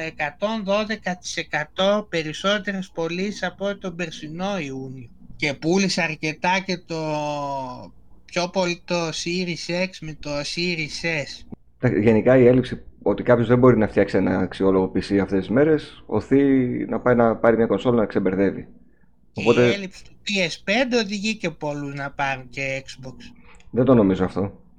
Γιατί αυτός που παίρνει PlayStation 5 το παίρνει για τα αποκλειστικά. Δεν θα πάει να πάρει Xbox. Δεν το πίστευα κι εγώ μέχρι που το είδα με τα μάτια μου. Ένας ε, συνάδελφος πήγε και το έκανε. Ακριβώς ναι. επειδή δεν μπορούσε να φτιάξει το PC του όπως το ήθελε, γιατί υπάρχει έλλειψη σε πολλά ανταλλακτικά. Πήγε και πήρε ο άνθρωπος ένα PlayStation 5 και βρήκε την υγεία του. Βρήκε PS5. Κατάφερε και βρήκε PS5. Ενώ δεν έδωσε. Πήρε την έκδοση με το Ratchet Clank, τη γνωστή, γνωστή υπόθεση. Με, με το ζόρι ναι. το παιχνίδι Bundle. Ναι. Ναι. Εγώ πιστεύω κάποιος που θέλει να πάει σε νέα γενιά, έχει, θέλει να αλλάξει γενιά και δεν βρίσκει PS5 με τίποτα θα το πάρει ένα Xbox. Θα πει αν θα πάρει δύο κονσόλες. Ε, όποιος μπορεί να πάρει δύο κονσόλες. Ναι, αυτός που θα πάρει μία θα περιμένει να βρει το PS5 στο ράφι και θα το πάρει και θα ξεβερδεύει. Το EA Play εχθές και η πιο σημαντική είδηση ήταν ότι επίσημα ανακοινώθηκε ότι θα γίνει remake του Dead Space το οποίο θα βγει μόνο σε κονσόλες νέας γενιάς. Okay. Dead Space. Το πρώτο. Το πρώτο. Γιατί σήμερα διαβάζω παντού κράξιμο για αυτή την κίνηση της EA. Έχει αποκαλυφθεί κάτι άλλο από χθες; Κράξιμο γιατί; Δεν ξέρω. Επειδή θα βγει μόνο στις νέες... Μα κάποια στιγμή λογικό δεν είναι να βγαίνει πλέον και μόνο στις νέες κονσόλες. Τι θα γίνει δηλαδή; Mm. Όταν δεν remake τι εννοούνε; Remake, πώς είναι το Resident Evil 2 ας πούμε remake. Εντελώς από την αρχή. Ε... Για όποιον αγαπάει τη σειρά, δεν ξέρω η EA αν παίζει ρόλο στο να μην πάρει το παιχνίδι. Ε, θα βγάλει και η Visceral Studios νομίζω το δικό της, το οποίο δεν θα λέγεται Dead Space απλά. Mm-hmm. Ίσως να οι σκληροπυρηνικοί να επιλέξουν ε, εκείνο το παιχνίδι. Αυτό θα μπορούσε να το έκανε και, και για, το, για το Crysis. Για το πρώτο, ναι, ναι. Πέρα από το ότι θα έρθει στο Switch ή ήρθε ένα remaster ήρθε. του Crysis, ήρθε. Κά- κάτι είχε ακουστεί και για remake. Πάντως λείπουν αυτά τα παιχνίδια. Ναι, όντως. Δεν έχω παίξει παιδιά καθόλου Dead Space. Το Crysis το έπαιξες; Το Crysis ε, μόνο λίγο στο μέσο Game Pass. Είσαι ίσα για να το δω, αλλά δεν ασχολήθηκα. Όχι, είναι πάρα πολύ ωραίο. Είναι διαμαντάκι. Στο Series X το δοκίμασες; Στο Series S το δοκίμασα, ναι. Α, παίζει. Είναι διαμαντάκι. Επειδή ε, το θυμάμαι από παλιά, εντάξει. Ναι. Επειδή θυμάμαι παλιά ότι ήταν το το, το τεστ για τον υπολογιστή, αν τρέχει το Crysis ή όχι. Ήταν πολύ απαιτητικό για την εποχή του, ναι. ναι. Κατάλαβα.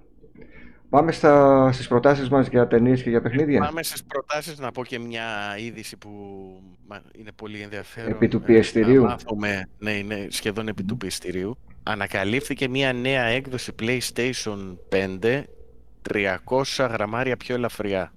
Και διάβασα μόνο ότι έχει αλλάξει μία βίδα. Έχει αλλάξει μία βίδα που μπορείς να την ξεβιδώσεις με το χέρι. Okay. Digital όμως. 300 γραμμάρια δεν πρέπει να ισχύει το βάρος της βίδας, οπότε κάτι άλλο έχουν αλλάξει. ξέρουμε τι. Κάτι άλλο έχουν αλλάξει. Δεν ξέρουμε. Τώρα αυτά είναι πληροφορίες που είδανε κατά τύχη. 300 γραμμάρια, 300 γραμμάρια μπορεί να είναι ψύκτρα. Μπορεί να έχουν βάλει πικρότερη ψύκτρα. Ή μπορεί να είναι πιο αποδοτική η ψήξη του. Ή κανένα τσίπ να αλλάξαν, ποιος ξέρει. 300 γραμμάρια. Ε, εντάξει, υποθέσεις κάνουμε. Μόνο μην αλλάξανε κανένας σασί και από μεταλλικό το κάναν πλαστικό. Μην κάνανε καμιά τέτοια βλακεία δηλαδή. Ε. Μέχρι να φτάσει η πρώτη κονσόλα στα χέρια κάποιου ξένου YouTuber που θα την κάνει φίλο γευτερό για να δούμε τις διαφορές. Τι είναι αυτό, revision είναι. Απλά είναι όπως, βγήκε το, όπως βγήκε το C στο PS4. Ναι, ναι, ναι. Είχαν πει ότι θα κάνουν κάποιες ε, αλλαγές εσωτερικά, αλλά προς το παρόν κάνουν στο digital μόνο. Όχι, είχε βγει ε, όταν πρωτοβγήκε το PS4, πριν βγει το Pro, πριν βγει το Slim. Ναι, βγήκε και το C. Στο πρώτο σασί είχε βγει το C Saces, το οποίο εξωτερικά ήταν ολόιδιο, απλά είχαν βελτιώσει κάποιες μνήμες μέσα που ήταν 500 τις κάνανε 1 γίγα την κάθε μνήμη ε, και λογικά κάποιες άλλες είναι. διαφορές. Το πρόβλημα με τα πλήκτρα το είχε; Ναι, ναι, ναι. ή, ε, διορθώσανε λύσανε. και αυτό το, προ- το Τα, πρόβλημα κάνε, με τα κάνανε κλίχη τα κουμπιά. Μπράβο. Μπράβο. Αυτό το PS4 που έχω εγώ είναι αυτό. Και Εγώ θεωρώ αυτό ότι που είναι και θέλω- η καλύτερη γενιά, γιατί δεν ακούγεται καθόλου, παιδιά. Εγώ αυτό που θέλω να δω να λύνεται είναι τα προβλήματα με τα χειριστήρια γιατί όλο ένα και ακούω και άλλους να έχουν πρόβλημα. Είτε χαλαρές Αυτά. σκανδάλες. Πολύ πιθανό να τα διορθώσουν και σιωπηλά, έτσι. Πολλές φορές κάνουν και τέτοια. Ναι, μακάρι. Ή δεν θα διορθωθούν ποτέ. Βλέπε Όπως Nintendo. έγινε στο Αυτό. Switch. Και η Αυτό. Nintendo, ναι, ναι, ναι. Ποιος φοβάται θα απενεργοποιεί τις δονήσεις από τα... Ε, ναι, αλλά ξέρεις τι, παίρνεις PS5 Ναι, και ένας αλλά- από τους λόγους τους βασικούς είναι τα Αυτό. adaptive triggers και η δόνηση. Άμα τα πεντρογωπήσεις τότε τι... Ναι. Το παιχνίδι, άμα κάποιος τώρα θέλει να παίξει το νέο Last of Us, ας πούμε, θα το παίξει και χωρίς δόνηση, δεν πειράζει. Ναι, άμα είναι ένα... Πώς θα τεντώνω το τόξο με την αλόη και θα Ε, νιώθω το εντάξει. τέντομα; Πάρε ένα σκηνή και Θέλω να το νιώθω. Όχι, Ήθελα θέλω να το νιώθω. νιώσει το τέντομα. Τι Ναι. να- Θέλω να νιώθω το τέντομα του σκηνιού. Και επιπλέον, αν είναι εγώ να απενεργοποιήσω τη δόνηση, να απενεργοποιήσω και τα adaptive triggers, δώσ' μου το δικαίωμα να παίξω με τον DualShock 4 τα παιχνίδια του PS5. Μα Όχι, αυτό όχι, ακριβώς. θα λέμε, ε, βάλε ένα κόκκινο χ σε αυτό που το Θέλω Εντάξει. να το πιάσω πραγματικά στα Όχι, χέρια όχι. μου το χειριστήριο να δω αν όντως ισχύει ότι το χαλάν τόσο εύκολα ή πάει κάποιος εκεί πάει ο άλλος σαν το βόδα ας πούμε το κοντρόλ έχει αντίσταση το- να έχουν πάει ακουστεί το πάρα κουμπί πολλά και βγάζει τα περιστατικά. μάτια του. Δεν Όχι, ξέρω. όχι. Πολλά περισσοτικά. Και στο Discord server, αν δεις στράτο, πολλά παιδιά πλέον έχουν γράψει ότι έχουν θέμα. Το drift ναι είναι γεγονός. Και drift και σκανδάλες. Και σκανδάλες. Δεν είναι μόνο το drift. Πάμε τα ρετρό παιχνίδια. Ναι. Ωραία. Ας ξεκινήσουμε με το Sonic όπως τα βλέπω και στο έγγραφο που έχουμε το κοινό. Τι μας Η προτείνει; δικιά μου πρόταση θα σου αρέσει γιατί είναι από την αγαπημένη σου εταιρεία. τις αγνώσεις. Μπράβο. Α, για πες. Λοιπόν, Άγκονη. ε, είναι ένα παιχνίδι για το Mega Drive, το The Misadventures of Flink. Ή Μάλιστα. και το Flink. Είναι ένα 2D παιχνιδάκι, platform, ε, πολύ ενδιαφέρον με μηχανισμούς, ε, μ, συνδυάζεις αντικείμενα που βρίσκεις και φτιάχνεις μέσα σε ένα τσουκάλι ε, ιδιότητες για το Μμμ. χαρακτήρα σου. Πολύ ενδιαφέρον ε, στοιχείο αυτό. Ε, είναι ένα κλασικό παιχνιδάκι που είτε πατάς τον αντίπαλο είτε του πα- πετάς αντικείμενα για να το σκοτώσεις είτε με τις ιδιότητες που φτιάχνεις. Έχει καταπληκτικά γραφικά, έχει καταπληκτικό animation, θα το βλέπουν τα παιδιά τώρα στο βίντεο. Βέβαια. Μπορείτε να το δείτε, ε, να το δοκιμάσετε και με έναν emulator ή να δείτε λίγο στο YouTube πώς παίζει. Θυμίζει πάρα πολύ Amiga το design του, Μμμ. φαντάζομαι έχει να κάνει και η εταιρεία σε Ε, αυτό. βέβαια. Τα γραφικά είναι πλούσια σε σημείο πνιξίματος στην οθόνη, δηλαδή γραφικά και λεπτομέρειες Μμμ. του χαρακτήρα, τα μαλλιά του, η κίνηση. Έχει δηλαδή αφιερώσει ώρες η εταιρεία πάνω στο παιχνίδι και δεν έκανε κάτι στη τύχη. Δεν Ε, έκανε, ναι, η Σαγνός συνήθως δεν έκανε πράγματα στην τύχη ή Μπράβο. μισοδουλειές. Φαίνεται το εικαστικό που έχει επιλέξει, μπο- σαν να βλέπεις μια αμίγκα. Ένα Ναι. καλό παιχνιδάκι αμίγκα. Είναι Ωραία. πάρα πολύ ωραίο Θα- θα παιχνιδάκι, το αξίζει να το δείτε δοκιμάσω. και δεν είναι και γνωστό. Θα το δω κι εγώ στον emulator. Δεν πολύ κυκλοφόρησε στην Ελλάδα, δηλαδή δεν το είχα δει πουθενά σε κανένα μαγαζί. Μμμ. Ούτε εγώ. Ούτε εγώ. Και όμως είναι κρυφό διαμάντι θα έλεγα. Άμα το δείτε δηλαδή θα πείτε γιατί αυτό δεν κυκλοφόρησε. Ναι. Όντως. Το βγήκε το 94. ναι, μου κάνει εντύπωση που δεν είναι γνωστό γιατί ήταν Ναι, γιατί δεν μια έχει χαρά. κυκλοφορήσει. Να. Δεν είναι να πεις ότι πέθανε η κονσόλα τη χρονιά που βγήκε, ήταν σαν τουζένια της. Όχι, όχι, όχι. Δεν, δεν δικαιολογείται. Δεν δικαιολογείται. Δεν, δεν γνωρίζω. Ίσως υπάρχει κάτι από πίσω. Ίσως φταίει η Sony που ήταν ο publisher. Μμμ. Γιατί Στην ήταν λίγο Ελλάδα μπορεί περίεργο. να μην το φέραν και καθόλου. Μπορεί. Μπορεί. Μάλιστα. Ωραία, εγώ θα, θα, θα το δω και θα σου πω Εσύ πάνω σε πρέπει να το καφέ. δεις οπωσδήποτε. Για πάμε στον Κώστα, σε ποια χρονιά θα μας γυρίσει; Εξαρτάται το 1982 ή το 1984.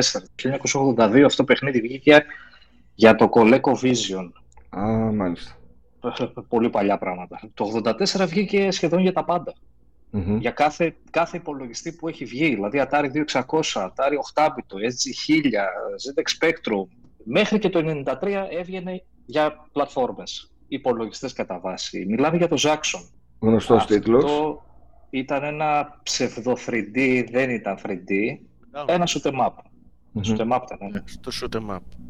Ένα shoot 'em up το οποίο είχε ένα ψευδο 3D ας πούμε, προοπτικής και καλά, υπογωνία έβλεπε στο διαστημόπλιο. Σέγγα και αυτό. Sega, ναι, ναι, Sega. Και developer και publisher. Αυτό που με έκανε εντύπωση είναι ότι ενώ το παιχνίδι βγήκε το 82, εγώ το έπαιξα το 92. Α, αρκετά μετά. Σε, βεβαίως, σε, σε PC συμβατό, IBM PC και έπαιζε μια χαρά. Μμμ. Πολύ αξιόλογο παιχνίδι, είχε πολύ καλά γραφικά και πολύ καλό story για την εποχή που βγήκε. Μεγάλη πληθώρα από εχθρούς και τα λοιπά, ας πούμε, μπορούσε να αναβαθμίσει το διαστημόπλοιο και έπαιρνε όπλα. Νομίζω ότι αυτά τα παιχνίδια ανοίξαν ε, ουσιαστικά το δρόμο για μελλοντικά shoot 'em up, πιο ζώρικα, Μμμ. με πιο καλά γραφικά. Ο ήχος εκτός από την Amiga, Που είχε καλό Yeah, ήχο, και- ναι. ναι, που είχε καλό ήχο, στα υπόλοιπες πλατφόρμες ήταν ένα μπλικ μπλικ μπλικ. Δεν υπήρχε ήχος. Ουσιαστικά, ας πούμε. Όπως και τα εφέ ήταν της εποχής. Πάνω κάτω αυτά που ακούγαμε και στα arcades έξω με τα UFO. Ναι, ακριβώς. Όποιοι δεν το έχουν παίξει, ας το παίξουν. Είναι ένα αρκετά αξιόλογο arcade παιχνίδι. Από μια εταιρεία η οποία είναι θρύλος, της Sega. Και να πούμε άλλη μια φορά ότι πόσο τυχεροί είμαστε με τους emulators που μπορούμε έτσι απλά να γυρίσουμε να παίξουμε από όποια χρονιά θέλουμε, όποιο παιχνίδι θέλουμε. Ακριβώς. Δεν θα έλεγα ότι είναι Εκ, εκ, emulators. εκτός από τη Nintendo που τα κυνηγάει λίγο παραπάνω. Αλλά πάλι βρίσκουμε, Πολύ παραπάνω. βρίσκουμε τον τρόπο. Πάμε στο στράτο. Λοιπόν, εγώ θα πω τώρα το αντίστοιχο Final Fight της Konami, το οποίο είναι το Vendetta, Μμμ. το οποίο είχε βγει το 1991. Ε, είχε βγάλει Capcom το Final Fight, αντέγραψε η Sega με το Streets of Rage, ε, να μην ακολουθήσει και η Konami που είχε με ισχυρή παρουσία στα arcades τότε. Ένα κλασικό beat 'em up, όπως ε, τέτοιου στυλ, επέλεγες τέσσερις παίχτες, ο ένας ίδιος ο Hulk Hogan άμα δει το παλαιστής, μα γράφει ότι είναι παλαιστής ναι. κιόλας. Και πρέπει να σώσεις ε, μια κοπέλα που απήγαγε μια συμμορία. Ένα κλασικό beat 'em Κλασικό up σενάριο, παιχνίδι. ναι, ναι. Να σώσουμε την Ναι, κοπέλα στο ήταν τέλος. Η αντίστοιχη προσπάθεια της Konami σε αυτό το είδος. Δεν είναι τόσο γνωστό βέβαια όσο τα άλλα. Εγώ δεν το, έχω, ε, δεν το είχα δει ποτέ ας πούμε σε αίθουσα. Το έπαιξες μετά σε emulator; Ναι, στο emulator. Το μάμε. Εντάξει, εσύ παίζεις γενικά τέτοια παιχνίδια. Ναι, παίζω, τέτοια μ' αρέσουν και είχε, αυτό είναι συνέχεια ενός ε, που λεγόταν Crime Fighters της Konami, μετά βγήκε η συνέχεια του ήταν αυτό το Vendetta. Μάλιστα. Vendetta υπήρχε και ένα επιτραπέζιο παλιό. Ναι, κάτι μου θυμίζει. Πολύ ωραίο παιχνίδι. Εγώ θα σας πάω στο 1996 και το παιχνίδι δεν ήξερα τι να προτείνω, οπότε ξεκίνησα και διάβαζα το περιοδικό The Grid, το τελευταίο τεύχος και είχε μέσα ο φίλος ο Νίκος, ο Console Hunter, review για το Πινόκιο. Και λέω ρε εσύ αυτό το παιχνίδι, διάβασα το review, το έχω εγώ στο Game Boy και πήρα μετά το Game Boy, έβαλα τέσσερις μπαταρίες και κάθισα και έπαιξα το Πινόκιο. Και πάλι είναι μία από τις περιπτώσεις που έπαιζα εγώ το παιχνίδι στο Game Boy το είχα δει σε φίλο που είχε Mega Drive που θεωρώ ότι είναι η καλύτερη έκδοση του παιχνιδιού και έκλαιγα μετά με- για το παιχνίδι που έπαιζα εγώ στο Game Boy το οποίο ακολουθεί το cartoon την κλασική ιστορία του Walt Disney από το cartoon του 1940 με πολύ ρεαλιστική κίνηση για τον Πινόκιο ακόμη και για τα δεδομένα του Game Boy Γενικώ τα Disney παιχνίδια πολύ προσεγμένα είχαν πολύ ρεαλιστική κίνηση του χαρακτήρα. Ναι. Στο review ο Νίκος γράφει αναλυτικά για τα πόσα παραπάνω καρέ είχε το παιχνίδι σε σχέση με άλλα παιχνίδια. Στο Game Boy και σε αυτή τη μικροσκοπική οθόνη είναι πάρα πολύ η πληροφορία που σου δίνει το παιχνίδι, οπότε ήταν λίγο δύσκολο να παιχτεί, γιατί δεν έβλεπες καλά καλά τι έπαιζες. Σε emulator που το έπαιξα το παιχνίδι προχθές στο PSV είναι, φαίνεται πολύ πιο καθαρό. Ακολουθεί ακριβώς τις εκδόσεις των μεγάλων κονσολών, Απλά δεν έχει όλα τα mini games που είχαν οι μεγάλες κονσόλες. Για τα δεδομένα όμως του Game Boy είναι πάρα πολύ καλό φτιαγμένο. Έχει θεματάκια στο gameplay, στο σύστημα που χτυπάς στους αντιπάλους. Τα ίδια ακριβώς θέματα έχουν και οι μεγάλες κονσόλες, απλά εκεί είναι πανέμορφο το παιχνίδι. Εντυπωσιακά χρώματα, ρεαλιστική κίνηση. Αξίζει πάρα πολύ να το δείτε σε emulator για Mega Drive το παιχνίδι το συγκεκριμένο. Χρονολογικά, στο Mega Drive πρώτα βγήκε το Aladdin, μετά το Pinocchio και μετά το Lion King. Μετά το Aladdin Το βγήκε το, Lion Πινόκιο έχω την εντύπωση ότι βγήκε τελευταίο από αυτά. Τελευταίο. Αν Ναι. βγήκε τελευταίο, γι' αυτό είναι ίσως καλύτερο οπτικά. Μα δεν έχω ακούσει εγώ όμως. Δεν ασχολήθηκε και πολύ. Εγώ θυμάμαι Aladdin πιο πολύ. Ξέρεις γιατί, γιατί τότε έβλεπες και τις Λέγανε- ταινίες. Ήταν πρόσφατες οι ταινίες, ενώ το Πινόκιο είχε να κάνει με μια ταινία του 40. Ούτε στα Ναι. review θυμάμαι ας πούμε γενικά. Όχι, είχε παιχτεί στα περιοδικά το Πινόκιο όταν βγήκε. Έκανε έναν πάταγο μικρό. Μμμ. Ήταν ένα ποιοτικό παιχνίδι της Disney. Δεν μπορούσε να περάσει Πάταγο απαρατήρητο. δεν, πάταγο δεν νομίζω. Δεν το έχω ακούσει εγώ πολύ. Πάντως δείτε το σε emulator, αν θέλετε δείτε το και στο Super Nintendo και σε Mega Drive, θεωρώ ότι το Mega Drive κερδίζει σε αυτή τη σύγκριση. Πάμε τώρα στις ε, ταινίες και μετά θα πούμε αν παίζουμε κάτι αυτές τις μέρες, όποιος παίζει.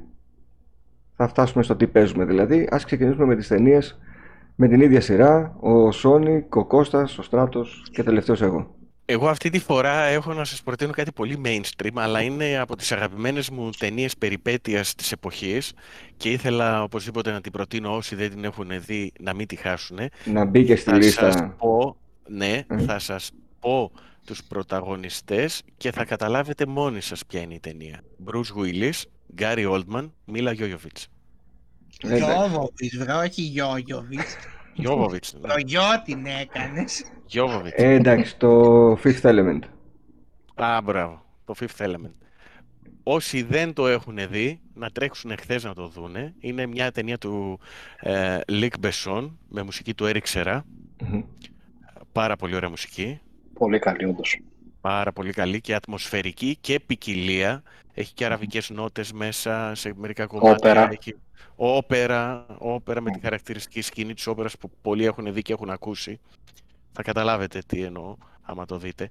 Με ένα σενάριο το οποίο από ό,τι είχα διαβάσει ήταν καθαρά του Λυκ Μπεσόν, το οποίο το είχε γράψει σε πολύ μικρή ηλικία και το κρατούσε χρόνια μέχρι να το κάνει ταινία και το πέτυχε τελικά. Με ρούχα τα οποία είχε σχεδιάσει ένας διάσημος Γάλλος σχεδιαστής ρούχων, δεν θυμάμαι τώρα πώς λέγεται, πολύ Μμμ. διάσημος σχεδιαστής ρούχων.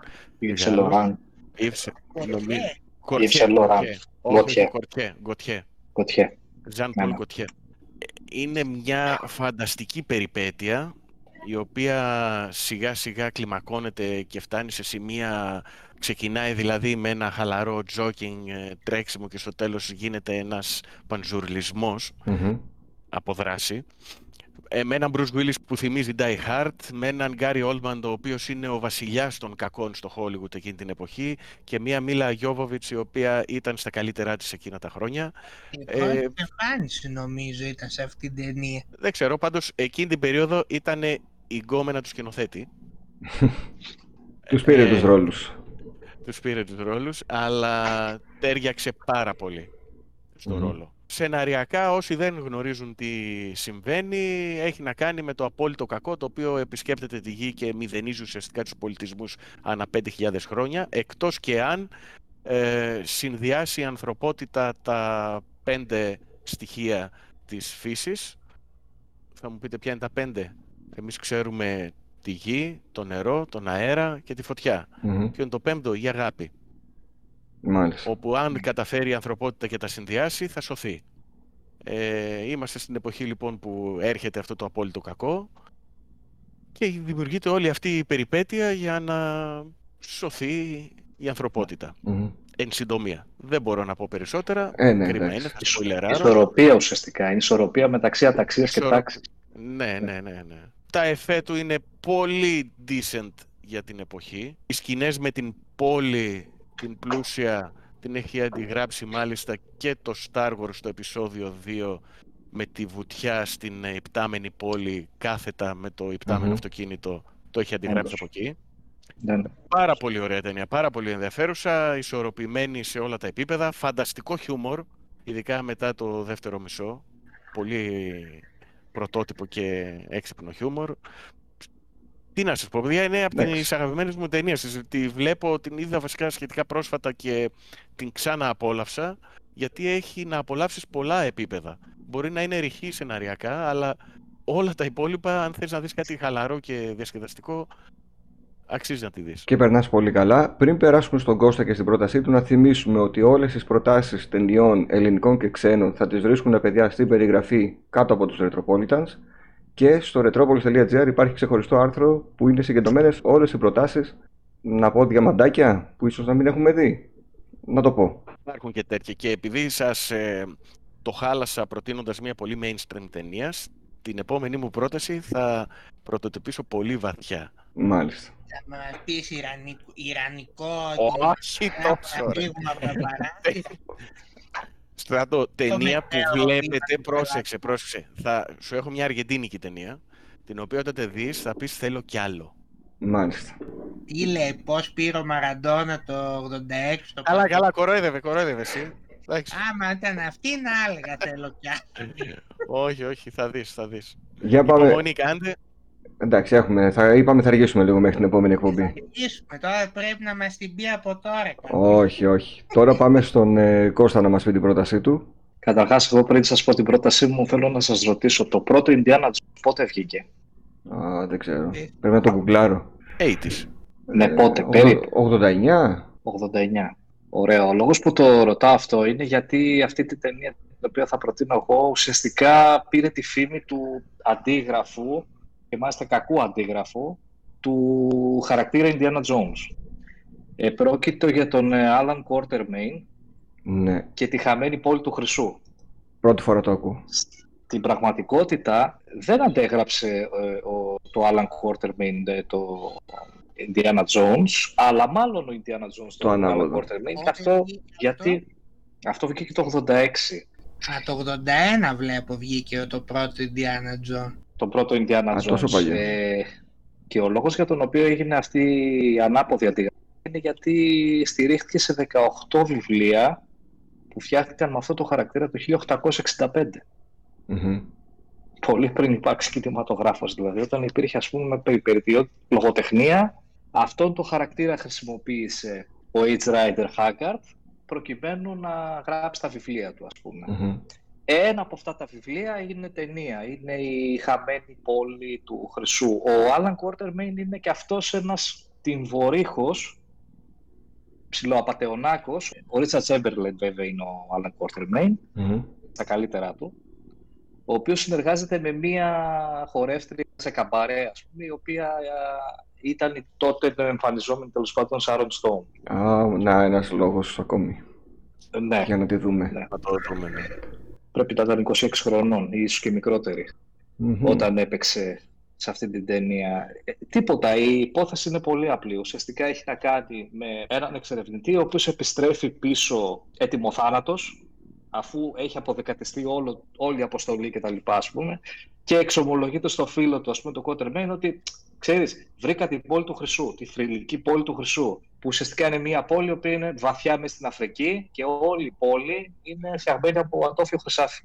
Μάλιστα. Γιατί εκεί πέρα υπήρχαν τα δαματορυχεία του βασιλιά Σολομώντα, ας πούμε, και τα χρυσορυχεία. Και... Να το δούμε- Αυτός λέει, Ως εναλλακτική του Indiana Jones ή να το δούμε για να Όχι, περάσουμε να το καλά δεις αυτόνομα.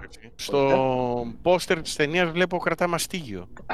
κρατάει μαστίγιο, κρατάει και περίστροφο. Ναι, Οπότε δηλαδή- πολύ... Εντάξει. Ναι. Ε, ε, πες ότι είναι άλλο είναι Indiana Jones. Μμμ. Είναι ο αδερφός Α, του Diana Jones, ρε παιδί μου. Ε, ναι, εντάξει, Ωραία. με άλλα ρούχα. Και κοτσίδα θα το λέγαμε είναι η αδερφή του. Για ψηλάρα. Εκτός αυτό, άμα θέλουμε να είμαστε και ακριβοδίκαιοι, ο Indiana Jones ε, έζησε και έτρασε υποτίθεται στη δεκαετία του 40, ας πούμε, δεύτερος παγκόσμιος πόλεμος. Αυτός ήταν λίγο πριν το πρώτο παγκόσμιο πόλεμο, Μμ. 1920 κάτι ας πούμε, Θα το δω πιο αυτό. παλιός.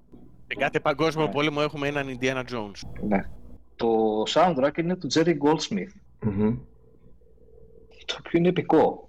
Και όλοι αναρωτιούνται πώς έφτιαξε τόσο επικό ε, Soundtrack. επική μουσική για μια τέτοια ταινία. Γιατί εντάξει, δεν είχε κανένα τρελό budget αυτή η ταινία. Τώρα με έχεις Το κάνει... 86, Θα, θα τη δω την ταινία. Ναι. Θα τη δω, να ξέρεις. το 86 βγήκε η ταινία Ναι. στους Αμερικανικούς κινηματογράφους, το 87 έφτασε στην Ευρώπη, εμείς την είχαμε δει το 87 στη Σάρτη, σε θερινό κινηματογράφο. Άμα Με τον πας πατέρα. τώρα να δεις αν υπάρχει πάλι ο θερινός κινηματογράφος. Σιγά μην υπάρχει. ναι, καλά. Μπορεί να υπάρχει, να Καλά. πας και να γυρίσεις πάλι πίσω στον χρόνο. Γιατί όχι. Και να Γιατί δεις το όχι. Και μου Indiana είχε κάνει Jones το πολύ μεγάλη τελευταίο. εντύπωση. Μια Ναι, χαρά. ναι, ναι. Αλλά Ωραία. πιο πολύ μου είχε, με είχε πειράξει, το πειράξει εντός εισαγωγικών, το γιατί είχε πάρει αυτή τη φήμη ας πούμε, του φτηνού αντίγραφου Ναι, ναι, της σειράς κατάλαβα, του Indiana κατάλαβα. Jones. Ενώ είχε και αυτό το δικό του χαρακτήρα, τα τα ίδια κλισέ βασικά ήταν, αλλά άλλη υπόθεση, άλλη ιστορία. Δυστυχώς, όταν συγκρίνεις με έναν Steven Spielberg, μοιραία Ε, ναι. πέφτεις σε αυτή τη, την κατηγορία του αντίγραφου. Ακριβώς. Θα το δω πάντως και στο επόμενο Retropolitans πριν την ε, γράψουμε την εκπομπή θα σας πω πώς μου φάνηκε. Τι είχα πει εγώ να προτείνω, κάτσε γιατί ξέχασα και δεν έχω. Α, το April's Fool's Day. Λοιπόν, το οποίο April's Fool's Day μου το πρότεινε ο φίλος μου ο Σταύρος, ο οποίος είναι τρελαμένος θριλεράκιας και μου λέει πρέπει να δεις αυτή τη συγκεκριμένη ταινία. Είναι μια κλασική ταινία με νεολαία που μαζεύεται σε ένα σπίτι και ξαφνικά αποδεκατίζεται όλη η παρέα. Σκηνοθέτης είναι ο Fred Walton, κυκλοφόρησε τον Μάρτιο του 86, διαρκεί 90 λεπτά, μιάμιση ώρα δηλαδή. Στοίχισε 5 εκατομμύρια και έφερε πίσω 13 εκατομμύρια. Ψιλοαποτυχία δηλαδή τι λες. Ναι. Που μας λες και τα οικονομικά των ταινιών. Ναι, γιατί τα έχω μπροστά μου και πρέπει να το παίξω ότι τα θυμάμαι απ' έξω. Οκ. Μπορεί να φαίνεται σαν παρωδία ή να διαβάσετε κριτικές ότι εντάξει δεν είναι τόσο καλή η ταινία, αλλά όσοι θέλετε να βλέπετε ταινία με δολοφόνο και σας αρέσει να ψάχνετε να βρείτε ποιος είναι ο δολοφόνος, σε αυτή την ταινία θα πέσετε πολλές φορές έξω. Εμάς Σαν το μας είχε... Knives Out. Μπράβο, το είχαμε δει παρέα στο πατρικό μου σπίτι ακόμη και όλοι είχαμε πέσει έξω στην πρόβλεψη για το ποιος είναι ο δολοφόνος. Οπότε, αν θέλετε μια ανάλαφρη ταινία τρόμου, κλασικού στυλ, νεολαία πάει σε ένα σπίτι και ξεκινάνε οι δολοφονίες, το εγγυώμαι ότι θα περάσετε καλά. Και αυτή είναι η πρότασή μου, θριλεράκι. Εγώ μάλλον τίνω να προτείνω θριλεράκια συνήθως. Τριλεράκιας. Ναι, έχω δει αρκετά τέτοια. Ίσως εκεί πέρα ξέρεις, μεταξύ 18 και 30 βλέπαμε συνεχώς thriller. Αυτό είναι σε στυλ Παρασκευή και 13. Ναι, χωρίς όμως να υπάρχει ένας συγκεκριμένος που τους καθαρίζει όλους. Ναι. Δηλαδή δεν τον βλέπεις Α. όπως έβλεπες στο Jason. Γίνονται Α, κατάλαβα. φόνοι. Σκέψου σαν το παιχνίδι. Πώς το λέμε το παιχνίδι αυτό το καινούριο. Που είναι το, σαν το μια νύχτα στο Παλέρμο. Α, κατάλαβα. Έλα ρε Ανδρέα, πες το που έπαιζες με τα ανθρωπάκια εκεί. Κάτι με Το neighbor. online. Το online, Online. ρε, στο κινητό που έπαιζες. Online, ναι, ρε. Τώρα να ψάξεις να, να, ψάξεις να βρεις τον δολοφόνο. Το τέτοιο, Αυτό. ρε, το Among Us. Το Among Us. Είναι, Us. είναι τέτοια φάση. Γίνονται μέσα στο ίδιο σπίτι φόνοι, αλλά κανένας δεν έχει καταλάβει ποιος είναι ο ένοχος. Παίζετε κάτι που δεν το έχουμε αναφέρει σε προηγούμενη εκπομπή και θέλετε να το, να το πείτε. Εγώ τερμάτισα το Streets of Rage 4 μετά από πρότασή σου. Πώς φάνηκε; Φανταστικό. Το απόλαυσα. Μουσικάρα. Εθιστικό. Μουσικάρα. Εθιστικό. Ε, απορώ που κάπου διάβασα ότι είναι η μουσική επαναλαμβανόμενη και βαρετή. Κάθε πίστη έχει τελείως διαφορετικό ύφος. Μμμ. Ε, πάρα πολύ ωραίο και απολαυστικό το, το στυλ μάχης. Μου θύμισε φυσικά το παλιό καλό Streets of Rage. Το προτείνω 100% σε όποιον ε, του αρέσουν αυτά τα παιχνίδια. Ξεκλείδωσες κανένα χαρακτήρα pixelated; Εκλείδωσα, αλλά ήθελα να παίξω μόνο με αυτήν τη χαρακτήρα που ξεκίνησα. Α, ωραία. Και βγήκε και το DLC όπως είπαμε στην προηγούμενη εκπομπή. Κώστα εσύ, Πάντως. παίζεις τίποτα; Εγώ έχω παίξει το καινούριο τέλος πάντων, ας πούμε, ε, DLC τώρα να το πεις αυτό, ή update τέλος πάντων του Dirt. Dirt 5. Dirt 5. Μμ. Το οποίο βγήκε τώρα τελευταία, νομίζω προχθές ε, κατέβασε ένα update γύρω στα 10 γίγα και προσθέτει άλλες ε, δύο πίστες στη Βραζιλία, πάρα πολύ όμορφες και ουσιαστικά σου δίνει άλλα τρία αμάξια. Ναι. Φανταστικό. Ναι. Σήμερα έλεγε κάποιος στο live που είχα νωρίτερα ότι το μπερδέψαν πολύ, λέει το Dirt 5, το έχουν κάνει λίγο αχταρμά. Γιατί, όχι, νομίζω ότι Όχι, έτσι είναι από την όχι. αρχή το παιχνίδι. Έτσι είναι από την αρχή, με events είναι. Το Motorsport, το Forza μου θυμίζει πολύ Motorsport. Μμ. Ε, είναι στο ίδιο μοτίβο. Ε, παίζεις ό,τι θες βασικά, δεν σε κατευθύνει το παιχνίδι. ε. Τώρα που πήγες στα μετέωρα είναι διαφορετικά να τρέχεις στα μετέωρα; Δεν καταλαβαίνω τι εννοείται. Ο Κώστας πήγε μια εκδρομή πρόσφατα στα μετέωρα Ναι. και πέ- έχει πίστα στο Dirt 5 που παίζει στα μετέωρα, Παίζεις τα μετέωρα, ναι. στην Καλαμπάκα. Και στο Μάλιστα. χωριό μέσα και τα λοιπά, ναι. Κανονικά. Ωραίο. Ναι. Θα μας πεις στο τέλος για την ταινία. Παίζεις εσύ κάτι αυτό το διάστημα; Ναι, πήρα σήμερα το DLC από το Streets of Rage 4, το Mr. Ναι, X πριν. Nightmare. Πάνω που το Αυτό λέγαμε. εδώ. Ναι. Εντάξει, δεν ε, έχει και πάρα πολλά πράγματα. Έχει τρεις νέους παίχτες να παίξει την κύρια ιστορία. Δεν έχει επιπλέον ε, πίστες στην κύρια ιστορία ή extra story mode. Μμμ. Έχει απλά Εντάξει. τους τρεις, Πόσο Τρεις. κόστησε. 8 ευρώ. Έχει απλά τους τρεις καινούριους παίχτες και ένα survival mode λέγεται, στο οποίο επιλέγεις ένα παίχτη και σε διάφορες ε, random πίστες έχεις μία ζωή μόνο και παίζεις μέχρι να χάσεις. Το Μμμ. ενδιαφέρον είναι σε αυτό ότι κάθε εβδομάδα ε, online έχει και ένα που ανανεώνεται, ε, οι πίστες ανανεώνονται Μμμ. πέρα από το στάνταρ που έχει, έχει και ένα online, ο- ε, single player βέβαια, που έχει ανανεώνει συνεχώς τις πίστες κάθε εβδομάδα. Ξεκινάς με μία ζωή και όσο φτάσεις. Υπέρ Μάλιστα. επιλέγεις και διάφορα μπόνους στο τέλος κάθε πίστας. Ξέρω εγώ άμα θέλεις ε, μεγαλύτερο damage να κάνουν τα όπλα ή να έχουν και φωτιά ταυτόχρονα, Μμμ. να περπατάς πιο γρήγορα, διάφορα ας πούμε τέτοια. Για τα 8 ευρώ είναι εντάξει, θεωρείς σαν περιεχόμενο; Ναι, άμα ήταν πιο πολύ θα σου έλεγα όχι, γιατί εγώ νόμιζα ότι θα είχε και κάποιο είδους ε, expansion σε ιστορία, ας πούμε. Θα έχει, ας πούμε, κάνα 4-5 πίστες νέες, αλλά δεν έχει. Έχει τους τρεις παίχτες μόνο τους νέους και αυτό το survival mode. Κατάλαβα. Ωραία. Μεγάλη ωραία. επιτυχία που από την παρέα, Ναι. από τα τέσσερα άτομα, τα δύο άτομα παίζουν Streets of Rage. Α, να 4. πω ότι έχει και καινούργιες ρετρό πίστες αυτό το survival mode ή κάποιες από το 3 ας πούμε. Μμμ. το Streets of Rage 3 και μπορείς να ξεκλειδώσεις και το καγκουρό. Α, ναι, ναι, ναι, βέβαια. Ναι. Ε, Ανδρέα και ο Κώστας το έχει παίξει κι εγώ. Απλά το παίξαμε όταν πρώτο βγήκε Day One στο Όταν Game είχε Pass. πρώτο βγει. Ναι, ναι, ναι, όταν πρωτοβγήκε το παίξτε. Απλά λέω ότι αυ- σε αυτό το Retropolitan Ναι, ναι, ναι. δύο άτομα παίζουν αυτή την περίοδο. Ναι, και εγώ τώρα το ξανάπιασα μετά από πέρσι που είχε βγει να- με αφορμή αυτό το... Άρα Ναι, ότι- ένα καλό remake παλιού τίτλου πάλι βρίσκει το κοινό του.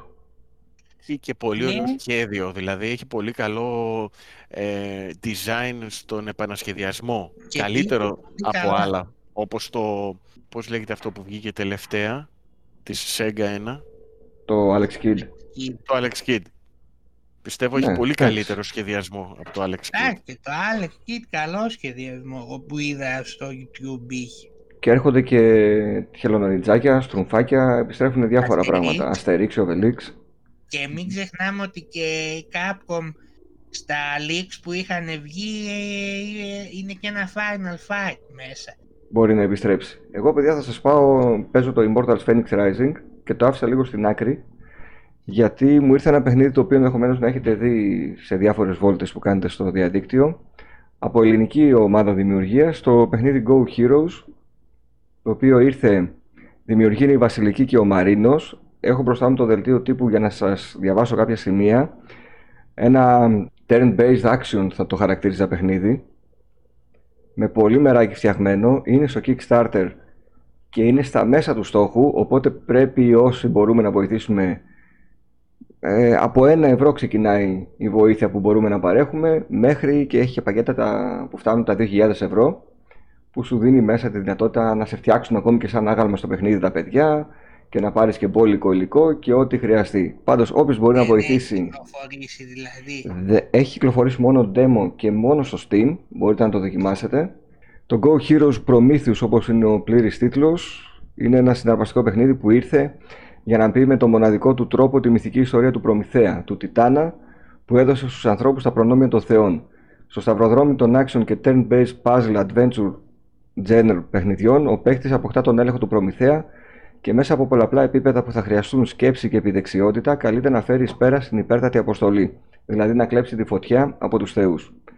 Στο απαιτητικό αυτό ταξίδι των μύθων που συνδέουν το παρελθόν με το παρόν, θα πρέπει να καταβάλεις μυθικούς εχθρούς, αλλά και γρίφους, να κερδίσεις τις δεξιότητες που θα σε βοηθήσουν για να τα καταφέρεις και όσο επικό ακούγεται ενδεχομένως στην περιγραφή των παιδιών, τόσο επικό είναι και μέσα το παιχνίδι, με φοβερή μουσική. Η μουσική κέρδισε τις εντυπώσεις τις δικές μου τουλάχιστον για όσα ασχολήθηκα. Ε, έχω λάβει έναν κωδικό από τα παιδιά ενός εκτεταμένου demo. Θα σας πρότεινα, εφόσον υπάρχει στο Steam και είναι demo δωρεάν, να το κατεβάσετε σίγουρα, να το δοκιμάσετε και εσείς και τα παιδιά που μας βλέπουν ή μας ακούνε στη Spotify και Google Podcast υπηρεσίες Και καλό θα ήταν, αν σας αρέσει, να στηρίξετε ακόμη και με το 1 ευρώ. Ένα ιδανικό ποσό θα ήταν ένα 20 ευρώ, ας πούμε, για να πάρουμε και το παιχνίδι μετά, όταν θα κυκλοφορήσει με το καλό. Αλλά κάθε βοήθεια μετράει σε αυτές τις περιπτώσεις. Να βοηθήσουμε τα παιδιά που είναι και ελληνικής δημιουργίας στο παιχνίδι, Ναι, βέβαια. να το Αξίζει. δούνε στο store του Steam κανονικά. Έτσι. Ωραία δεν- πρόταση. Δεν είναι πολλές οι ελληνικές προσπάθειες, όσες είναι, ας τις στηρίξουμε. Και πάμε στον ε, Στράτο γιατί μας χρωστάει την πρότασή του για ταινία, πριν κλείσουμε και αποχαιρετήσουμε τα παιδιά. Εγώ θα πω σήμερα μία πολύ γνωστή και αγαπημένη ταινία, ίσως πολλοί τη θεωρούν ε, ότι είναι και η καλύτερη του Μουστάκα. Μμμ. Μίτσος ο Ρεζίλης, 1984 Έχει και δεύτερο τίτλο. ή αλλιώς ο Γλυκοψεύτης. Α, ναι, μπράβο. Για κάποιο λόγο που δεν ξέρω, κάποιες ταινίες του Μουστάκα έχουν δύο τίτλους. Ίσως μία έβγαινε στο σινεμά και μετά στη... Βίντεο κασέτα. μετά τη βγει στο βίντεο κλαμπ την αλλάζουν, γιατί αυτό συμβαίνει με άλλους δύο-τρεις Μμμ. ταινίες. να Και έχει δύο- director's cut. Ναι. Όχι, η ίδια ακριβώς είναι η ταινία, απλά δεν ξέρω γιατί έχουν άλλους τίτλους. Για πες λίγο, Ε. γιατί πάλι έχουμε παιχνίδι ρόλων από τον Μουστάκα σε αυτή την ταινία. Ναι, ναι, εδώ ξεκινάει το πρώτο μισάρο όντως της ταινίας ε, είναι ένα γέλιο ασταμάτητο πραγματικά, δεν είναι πολύ δυνατό. Προς τη μέση κάνει έτσι λίγο μια Μια κοιλιά. ψιλοκυλίτσα, αλλά και μετά ξαναπαίρνει μπροστά.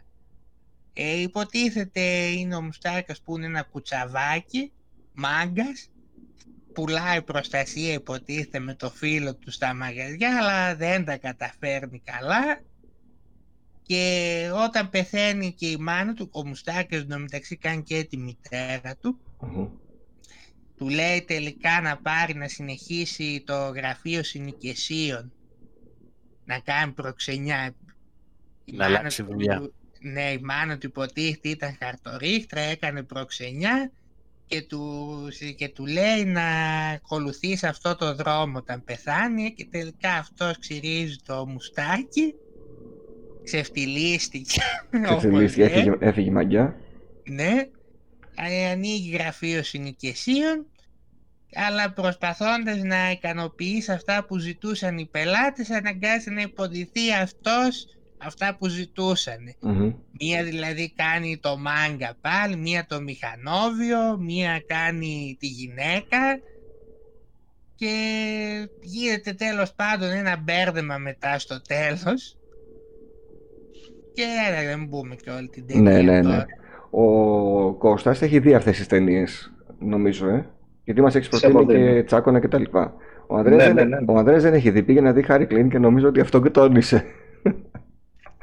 Οπότε ο Χάρη Κλίν είναι λίγο δηλαδή, Ποια ναι, ταινία είναι. πήγε το, να αλα, δει; το αλαλούμ. Την προηγούμενη σου πρόταση. Και τι δεν σου άρεσε; Ε, με, ε, είδα τον μισό Μπέκα. Έλα, είσαι Γιαννάκης. Αστυνόμος Μπέκας. Αστυνόμος Μπέκας. Ναι, Εντάξει, ναι. ε, άφθονο γέλιο. Ε, ναι, τι, ε, αν είναι δυνατόν. Ε, Από τις Γιαννάκης άλλες όμως, 100% άμα δεν το είδε. Ανδρέα το ροζ γάτο τον έχεις δει του Μουστάκα; Αυτό μου Α, αρέσει πάρα εντάξει, πολύ. Εντάξει, πάλι καλά. Βρεάσε το εδώ, δεν είδε το Αλαλούμ τώρα που είναι ταινία, ε, γελάς όλη την Εντάξει, ρε ώρα. παιδιά. Παίρνεις Δεν, σε δεν πάλι. άρχισα να το δω όλο. Μπορεί ενδεχομένως μετά από το. Έλα, δεύτερο έλα. μισό να είναι Πλέον καλύτερο. Σου δίνω τον τίτλο του Γιαννάκη, τέρμα με αυτό. Ευχαριστώ, Ωραία, ευχαριστώ. ωραία, ωραία. και, και κάπως έτσι θα κλείσουμε. Να πω ότι σε- από αυτή την εκπομπή και μετά δεν θα έχουμε hints and tips γιατί μου τρώνε πάρα πολύ χρόνο για να τα φτιάξω. Θα έχουμε όμως μία εικόνα που θα μου στέλνει ο Ανδρέας σε πρώτη φάση που τις έχει έτοιμες μαζεμένες. Θα παίζει μία εικόνα έτσι που θα έχει λίγο χιούμορ και θα ανανεώσουμε τώρα το ραντεβού μας μετά τις 15 Αυγούστου. Μ, Κάπου 20, 21, 22, ναι. κάπου εκεί. Φαντάζομαι τώρα δεν θα έχει και πολλά νέα αυτό το διάστημα. Οπότε καλές διακοπές σε Μπορεί να όσους... την έχει, αλλά άμα βρισκόμαστε πάντα θα έχουμε κάτι να πούμε. Ε, ναι. Ε, ναι, ναι. Το θέμα είναι Απλά να τώρα θα μπορέσουμε να λείπουν- βρεθούμε τώρα εδώ που Θα όλοι λείπουν θα και λείπουν. διακοπές πολύ τώρα. Ναι. Ακριβώς. Λοιπόν, καλές διακοπές σε όσους δεν έχουν πάει ακόμη. Καλές Καλά μπάνια. διακοπές. Καλές διακοπές, παιδιά. Και τα ξαναλέμε μετά το 15 Αύγουστο. Όταν τα ξαναλέμε όταν δροσίσει. Έτσι. Έτσι. Όταν τα ξαναπούμε, ελπίζω να έχω και ένα PlayStation 5 επιτέλους. Ναι. Αντίο Retropolitans. Γεια σας. Bye bye. Γεια. Γεια σας.